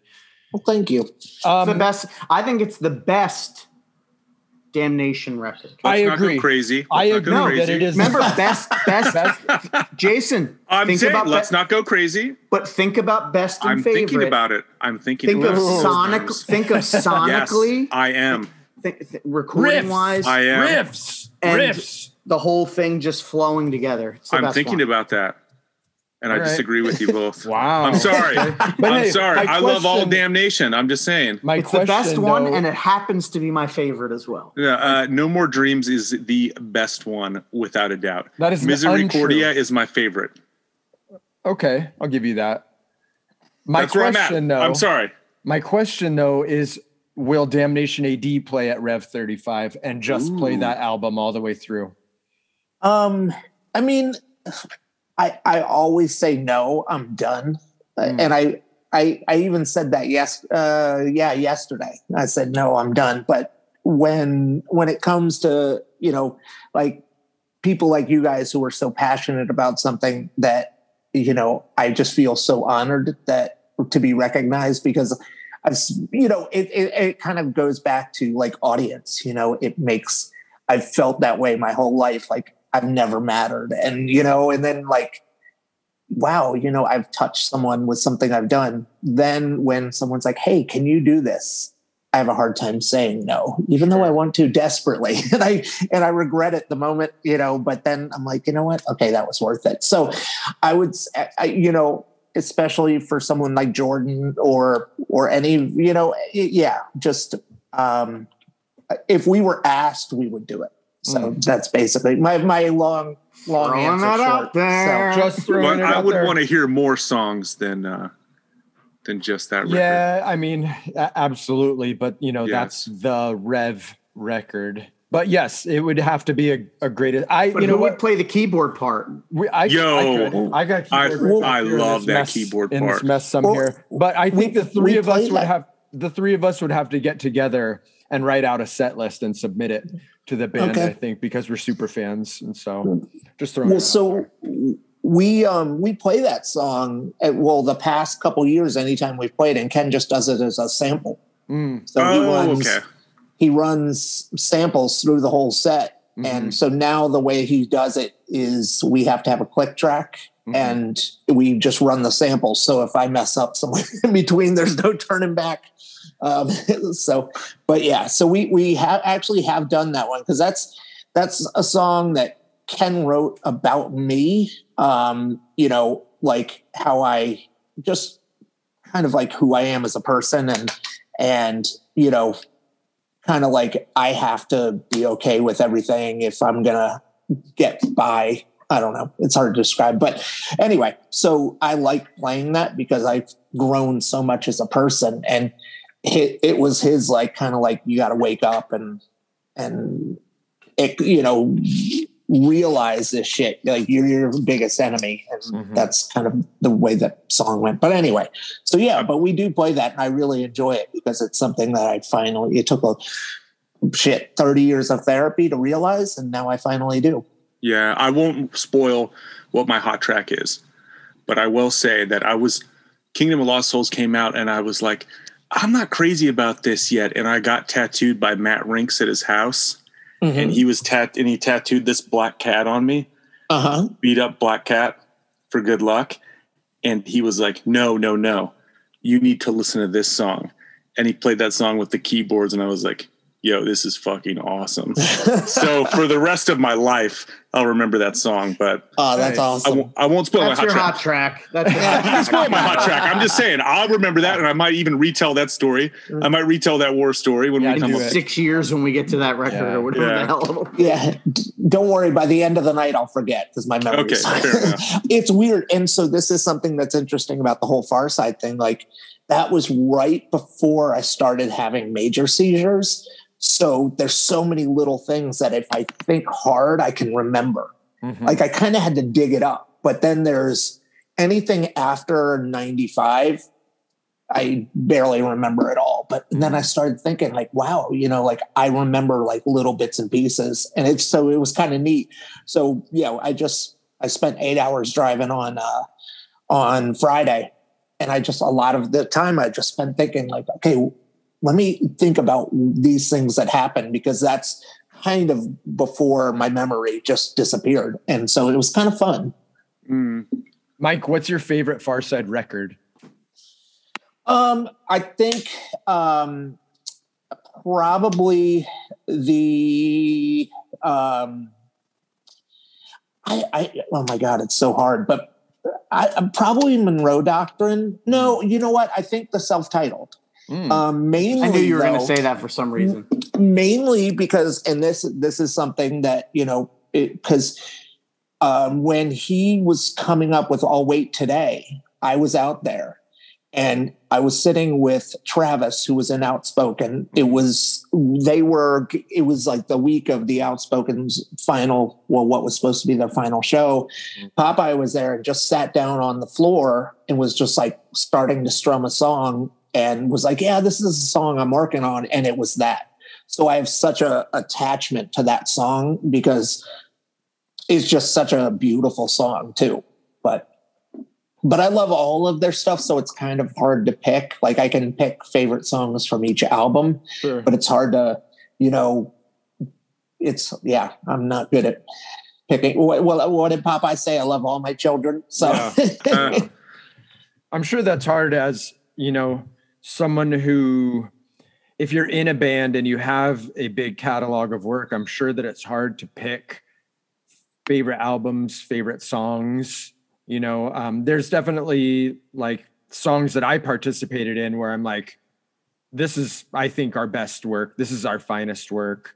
Um, but to to pick, you know, to narrow it down, sometimes it, it can be hard. Um, and I, I thought it was really interesting hearing Kevin Murphy say how proud he was of the body of work that Farside created. That was a really nice kind of way to wrap that whole episode up, I thought. Yeah, I agree. And it's it's like it's nice that they kind of can see the impact. Yeah. And, Cue and the bass I, line. I, I do yeah. I do res- I do really respect their decision to say like, yeah, we're not going to do this again. Hey, Yeah, real quick, Yeah. Kevin Murphy was in this band called Adult Crash. That's really good. That came out like 2000. It came out like sort of recently. Someone said, yeah, they played DC and they played at St. Stephen's. Maybe it's really good. Well, I didn't he ask said him he about sold it. his gu- was it before? Yeah, he did. Yeah, it must have been before 2000 and when he said he sold his guitar. I think Yeah, you said 2002. Yeah. Let me I see. wanted to I wanted to ask him about the red guitar that he played at the beginning of Farside, and that was I think he played it in 411 as well. It, uh, is it in my cassette version doesn't have the pictures of all of the instruments. Is it on the the CD insert? Doesn't it have pictures of like all of the individual? Yeah, the LP Yeah. does too. yeah. So what is? is what are we looking at? I don't know. Is there a red guitar on there? Yes, and it's got these cool little yeah, it's got the police little officer stickers. Yeah, yeah, yeah. I was gonna ask him what happened to that guitar. Yeah, that that thing. Yeah. Interesting. I, lo- I always loved the um, Downey box on the back, like the um, it's covering up like where the, the the the like the circuit would be. It's like he took it off and lost it, and he just fucking put whatever would fit on there. I always thought that that was so punk and cool to see, and it is indicative of what you said about how this album, all of the little components on the layout just kind of look fun Yeah. and and then seeing them live hearing the between the song banter it wasn't serious and you could tell at, at the at the time in the moment sensefield was serious and they w- were doing this rock thing. But Yeah. Farside was like hey what's up guys? We're just here to play some fucking songs for you. Let's fucking go. It's cool. And you could really tell the difference between the the two when And when the thing is, out. is they were serious about writing songs. Like, absolutely It's not, like they were a like, joke. It's the way that I look at like um the replacements or the Descendents. There you go. Where Good call. they're like Replacements. it's it's about having fun, but that does that doesn't mean that the lyrical, you know, uh, topics or the music is tossed off. And one of the things I think it, it, it- just by their discussion today, they're also gracious, you know, where it is really serious and we all take it seriously as fans of them. And they acknowledge that and but and they're so willing to open up about it. And that's always I mean, I, I have sometimes I've become very close with Popeye over the years, and I sometimes have a hard time separating my being a fan of Farside and him, my friendship with him, because I nerd out so much. Yeah, And that happens I've- to me all the time with bands too. Like Yeah. the, the line is very, very blurry. Yeah, and Mm-hmm. you know, but I'm so thankful that he he's so he's you know just like okay, you know, let's whatever questions you have, I'll answer. And yeah. I mean, I because I nerd out about lyrics so much. Mhm. Like music doesn't matter to me. Like I love this, Mike. Like it doesn't. I mean, and I had this conversation a little while ago with someone, you know, who's in a, a really, uh, who's in a band who you know, lyrics are everything to him. And, you know, and, and, he's like, I don't give a fuck about the lyrics. Like he doesn't care. And, you know, but for me, m- music doesn't matter at all. It's what, what they're saying. And, you know, and I think that's where, well, we've kind of go, been going on this on our, on the side with the, uh, what is it? Um, not the 311. What, what, what's the band you like? Turnstile? No, no, um, it's either uh, counting oh, crows three or, door, th- not three Oh, doors. third eye blind. Third eye Third Eye blind. Blind, yes. So you know where okay, you hear those songs and you're just like, this is like cheesy radio rock, but there's Trash. something about, Ooh, trash. but there's some, well. it- so, but there's something, you know. So, first time I remember food. hearing "Counting Crows," I was like, "God, this fucking sucks." But I remember That's how I feel now. But I remember Brian sitting me down and playing, you got to check out this record. He like, cause I had heard the Mr. Jones song from Counting Crows and Ah. Brian like just listening, listen to the opening of Recovering the Satellites, like just hear that. And we just sat and listened to it like, oh my God, it hit me. And yeah, but so yeah, but, but then I started really reading into the lyrics and I was like, this is awesome. And that's kind of like with, with Farside, like they could be playing whatever and Mhm. I would be like, "This is awesome," because you know he, like, I look at him, uh, you know, and I look at them as like rock stars. Like, oh my god, they're like the best band ever, but they're so humble and gracious, and you know, just like they're like real people. And you know, we who I, I forget who mentioned the audience. The I know it sounds so silly or whatever. Me, yeah. like that. That's, my- my so you know, it's like that's how I feel. You know, like yeah. How many times in your life have you been like god this sucks like i'm not i'm a, I, I don't matter i'm I, I don't exist to anybody and you know like but i i could never say that to someone but he put it out there for the world to see sorry i'm getting all pumped up No, no, I feel you. And it's mm. really simplistic lyrics, but yes it's really effective. Yes. Yeah. I mean, it sounds. you know, if, if you just read those words on paper, you'd be like, that kind of sounds, wait, actually, you know, that that's me. I could see that myself saying that to myself. And, you know, and that's what I think is so special uh, about him. And that just shows like they didn't take themselves too seriously, Yeah. but, but at the same time they did. Yeah. Yeah. My take too is like I always say, like to me, I hear rigged, and I think this should have been like as big as Smash or Dookie or Oh, yeah. you know whatever else. But in a way, it's kind of cool that it's like our little secret. You know, I like agree. they're they're like, eh, you know, sometimes it's it's nice to keep a little something for ourselves. You know, I have no problem when bands I like get big. Maybe when I was like 13, it was annoying, but like Yeah. you know, as a as you grow, you're like, hey, You sell out. these- yeah, like I want these bands I love. Like I've, you know, I love Farside. Everybody should love Farside. Everyone should listen, but it's kind of cool that like it's sort of like a like a secret calling card almost. Like you meet someone that, and that's the other thing with Farside is people that like Farside really like Farside. Like they're not Yeah. they're not like uh, just like oh yeah they're cool they got a couple tracks like it's usually people that are you know like you like just gung-ho about them Mhm. and um and maybe they were too smart for like Farside. yeah like maybe it was too smart to You get know why? popular Because they're in college. Right yeah, because we're in the I- college years. Yeah. I think they were before their time too, because like look at Gaslight Anthem doing covering "I Hope You're Unhappy." You know, that that went over really well, and you. But I I think they're you know definitely one of the bands that was before their time. Like if they came around in like the 2000s, they would have been huge. I agree. I think it, like I look at them sort of like, and and this is the only thing. And and again, if they couldn't physically or mentally whatever do it, I understand. But you do wonder if they got back together as that lineup that we just got to speak to. Mm-hmm. I think the shows would be pretty big. Like I think it would be one of these things where you know, like look at Jawbreaker. Sure. Jawbreaker when they were around, like yeah, they people cared about them. Obviously, there were enough to you know sign to Geffen, whatever. But at the end of the band, they were playing small venues, and people didn't really you know care. And then it, the longer they were gone, it it built this like uh, mythology. Mm-hmm. It happens with a ton of bands, like you know even like Big Star. Like I love the band Big Star. Oh yeah. And nobody, you know, when they were around, nobody cared. And then it, it, it builds up this myth.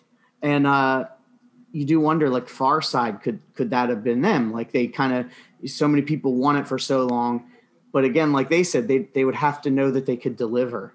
And if you don't think if you're the artist and you don't think you can deliver, you're probably not going to be able to. Yeah. Um, yeah, and that's I not love a that slight they stick to that. yeah, Yeah. like that's not a slight towards them. Like I respect that because yeah, nobody nobody wants to go and see, oh my God, I've I've never seen this band. I want to see them so bad. I can't wait.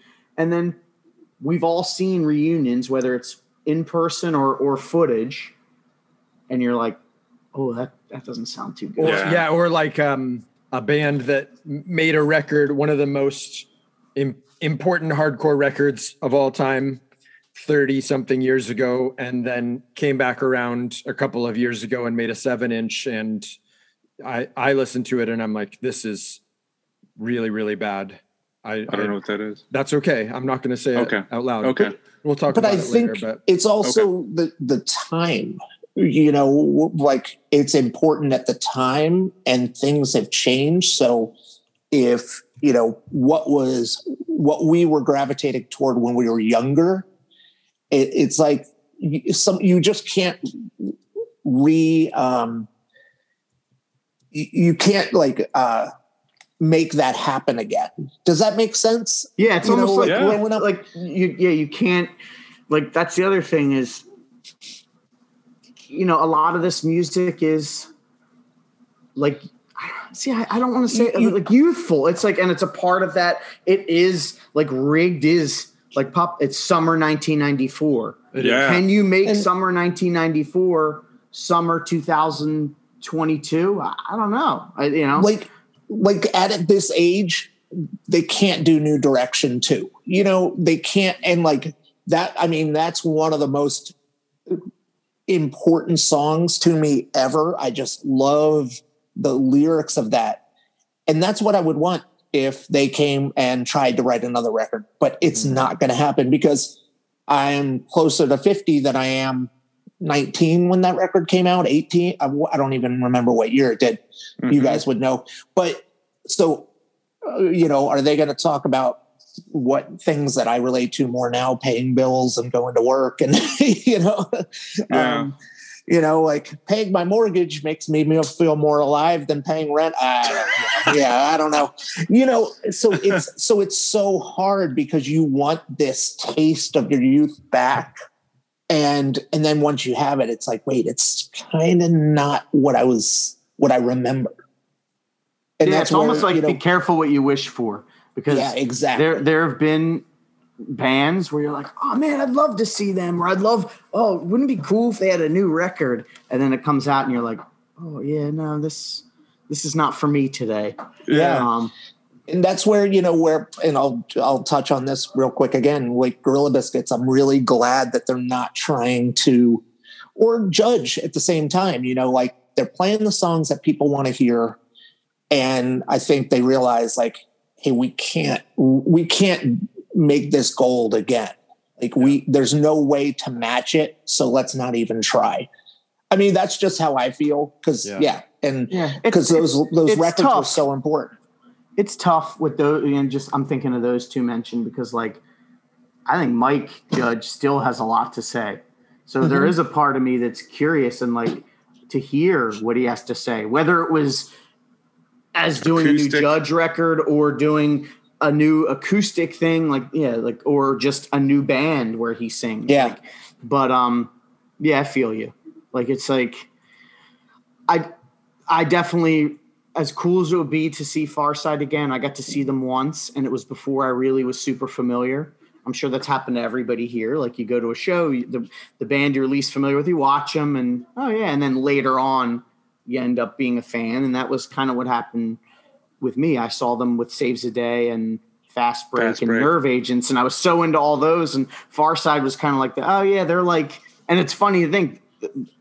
Rigged at that point was five years old, but it's like, oh yeah, that's like they're still around, you know, like almost like those guys are still around. I was only 18 or whatever. And now I'm like, I wish I would have paid attention more when they played. Yeah, that was the last time I saw Farside. Everyone left. Like uh, Brian's band, My Best Mistake opened, and Saves the Day. And what Yeah. was the other band you mentioned? This is in College Park, Maryland, right? Yes. Fast Break. break. Yeah, I, I was at Break. that show, Mike. Yep. And then it was packed for Fast Break and Saves the Day. Everyone After Save the. Day played, yeah, Yep. it, it cleared And- out a little bit. I, I just remember being empty and I remember being like, I am never going to listen to Saves the Day again. And I hung up to that up until uh, uh, uh, uh, I can't even think of the record name, but I was like, oh, this you is love actually under the board. bad. I know you love yes, under the board. under the boards. Yeah, Yeah, so we've that talked about that, that. was But- the album that changed made me break my promise. What's funny with that tour? So Nerve Agents were only on the Philly one and maybe another. They weren't on the whole thing. And um, Farside was supposed to headline our show, and at this point, this was right before Through Being Cool. So I don't think people knew that Saves the Day was going to become like I was the only person. I had one friend that liked Saves the Day, so he and I went. Like I didn't think like, and I liked Fast Break and Nerve Agents and um, I didn't think they were going to turn into what they ended up turning into. And I remember they were supposed to play before Farside, and they and I'm using air quotes got stuck in traffic. And I remember people were like, "Oh, they just want a headline." But it sounds like, unfortunately, whether for better or worse, it made the most sense for them to play last. Yeah. Oh yeah, definitely. You know, it's the same. I'm sure you guys have seen that with a ton of bands where the headliner ends up playing to an empty place because like they're they're bringing out like an up and coming band. I remember seeing that with when Thrice opened for Hot Water Music. Everyone left after Thrice and Hot Water Music, and then the same thing with um, uh, La Dispute and Hot Water Music everyone left after La Dispute and Hot Water Music played at the Electric Factory and it was empty. And I was like, this is so weird. Yeah, it's like a, it's like uh, it can definitely be a bummer, um, and especially if you're into both of the bands. But yeah, sometimes it's like the whole timing of when somebody should play and when they, you know, it it uh it gets skewed and messed up. I was wrong. Kevin Murphy was not in that Van Adult crash. Alex D. Alex D. Matessa. I, I swear he told me he was. It's uh, Tim Gonzalez from Amenity. Ah, yeah. Okay. Okay, sorry. Um, hey, at least we we correct we corrected it same episode. That's I- good. Yeah. that's I- yeah, that's not bad. I did look on Kevin Murphy's Discogs to see if it was on there, and I was like, oh, maybe they never recorded. And I kind of landed on the God Forgot seven inch, which I had that is record. it's Dan O and Kevin Murphy, and Kevin Murphy plays all of the instruments. And it says that it was recorded in 1993 and 1994. I've never so- heard that. So, that made me like, wonder. al- Already, he was already doing stuff with Farside. I'm just like, hey Dan, I got these two songs. Like, let's let's make them. But did that make you wonder if that was kind of what he was talking about when he originally was saying with 411 that he wanted to do something darker? Yeah, maybe I wonder Uh, if that, that- was like that band he was he was mentioning Beatless. I believe that there's a song on a compilation. There's a two two part compilation. I mentioned it on the um, bonus episode with Mushnik that you can hear on our Patreon if you're a patron, and it's called Bus. That's just what the compilation is called, and it's like local Southern California bands. And Triggerman is on there, and a band called well House of Suffering is on there, and a band called Freebase. And then I believe Beatless has a song on there, but I couldn't find the bus compilations on Discogs for some reason. So if I'm again having another Mandela effect and Beatless does not indeed have a song anywhere, Beat whatever. list. B E A T. beat beatless, like without So a like- beat. Beatless. so like Beatles with an extra S at the end. Yes, basically. yes. Okay, Um, I got you. Mike, I uh, th- to hear you say that you were at the video recording of audience was Yeah. interesting for me to hear because that is okay. So Virgin Megastore is on 19th Street in Costa Mesa, and I grew up on 21st Street in Costa Mesa. Oh so wow. it's possible that I walked to that um, to that video recording, and then I used to eat at that mother's so often, and I would always get the same thing every time. and that Mother's is now just a, another grocery store called Sprouts. Okay. But Mother's is directly across the street from where that um, that Virgin Megastore was, and that shopping oh, wow. center just completely fell apart. There's like nothing cool there. At at one point in time, it was so like popping, and we talked. Uh, I think it was Evan and I also talked about how poppin' Virgin Megastore was for so long, and just the whole that whole era of going to a bigger like kind of chain record store like Tower or Virgin and seeing so many in stores. And it was like, uh, it was so cool. But uh, I am, I was trying to look when, when the guy signed on, I was trying to look in the audience video. I've spotted myself before and I, I couldn't do it at the time, but that was like such a cool thing to see that video being shot and having memories of it. And so it's, it's really cool to hear that you were there and I was there. Uh, yeah, that is awesome. That's one of the things, you know, what was that almost 30 years ago? Yeah. You know, and now we're sitting talking, you know, looks like you're in your garage. I'm in my living or dining yeah. room. And, you know, and it's like, I don't know, it's something so special. Yeah, but what neat. was your, what was your go-to at mother's? Uh, just a side of grilled tofu and maybe like a black bean burrito and like just real plain, and that was it. Mother's fucking sucked. It wasn't a good place, but it was the only place where you could get like vegan cookies mm-hmm. and um, uh, Stonewall jerky and like kind of all those real 90s vegan things, vegan rella and tofu rella yeah. and stuff. You know, that was the only spot in the area that had that stuff. But it was what it was at the time but now we've evolved past that and there's so many other oh, yeah. that we could go to yeah i would get the macho burrito every time because uh, if i remember uh-huh. correctly it was like barbecue tofu or something yeah and yeah and there was just nothing else at the yeah. time yeah yeah so, but uh good, good i remember that awesome. yeah yeah well mike thanks so much for joining us, um, popping in. Of course, Greg didn't tell us that you were joining. He's really good oh, at, at, springing yeah. that stuff on us. So it was. i I'm really getting nice better surprise. at keeping surprises. Yeah. I, I, started out the episode by giving giving both you and Brian a bit at bow for the shirts, uh, dude. And in my head, the darkest like, hour box. I was yeah. so pumped over that. I was like, oh man, this will fit perfectly. Yeah. Wait, what was it? So, Sorry, Brian, so Mike sent me a copy of that Darkest Hour live in lockdown, and Brian said, "Oh, I got some shirts I've been, you know, holding for you." And then oh, sent them in the same box was the Darkest Hour records, was some Battery and Damnation shirts that rule. And he was like, "Oh, some of those are." He was like, "A lot of those are from Mike, by the way." Yeah, so those those remember you did uh, the Salad Days logo, and that was my like kind of like thank you. That oh, set, Mike. Thank Amber, you. How long did they sit in my car for? Those shirts for Jason the battery and damnation shirts.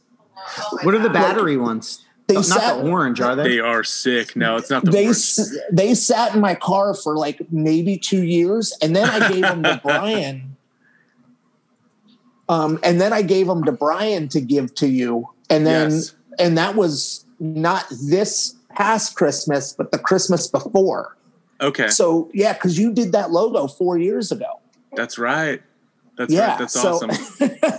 but I, so yes, I got them and so. thank you very much. And yeah, Brian was actually supposed to bring them to the Be Well record release mm. show, which was, yeah. you know, before was, before everything shut down. But. Look at that, him being all full of himself. Oh, I got to play a set with my new band. I oh yeah, yeah, yeah, shirts, yeah, yeah. No know? way, yeah, yeah. That was the least of my concerns that day. I was excited to see them. Play, what an so. asshole! no, no, not at all. Obviously, all. Jason needs. Obviously, Jason needs more t-shirts. no, no, you know, but uh, no, I'm I'm glad. No, because I remember Brian was like, "Oh man, I can't believe I forgot those shirts," and I was like, "Dude." You were playing a set. Yeah, yeah, you're playing a set. Like, yeah. And he was like, "Oh man, I'm just, you know, I'm, oh man," and I was like, "Yeah, okay, whatever." Yeah, so, that's that's when, uh, and I walked with Aaron next door to, I can't remember the name of the place, but that's when uh, Aaron Dalbec was telling me about Essex Coffee Roasters for the first time, and that he was. Doing oh, okay. That. Yeah. So walked full over and got some coffee pre-show. Yeah, full circle. Yes. Well, thank you guys for having me. Um, yes. I, you know, I'm just I'm honored and like I said, you know, it's like kind of like I live my I'm, well, i have gotten better about it, but audience is kind of like you know, do you know, I, I spend my life wondering if anyone cares and if I've made an impact at all. And, you know, like, you know, by just having me on, I appreciate it. And I'm so thankful yeah. to you guys and what you're doing. So thank you. Thank you. I can 100% we'll say yes soon. to that. Yeah. Yeah. We love All right. All right. All right, you guys. Love you, Mike. Care. See you, everybody. We'll see Take you care. Soon. What's up, everybody? This is Javier with the Where It Went podcast. Just wanted to give a special bit of bow to our top tier patrons.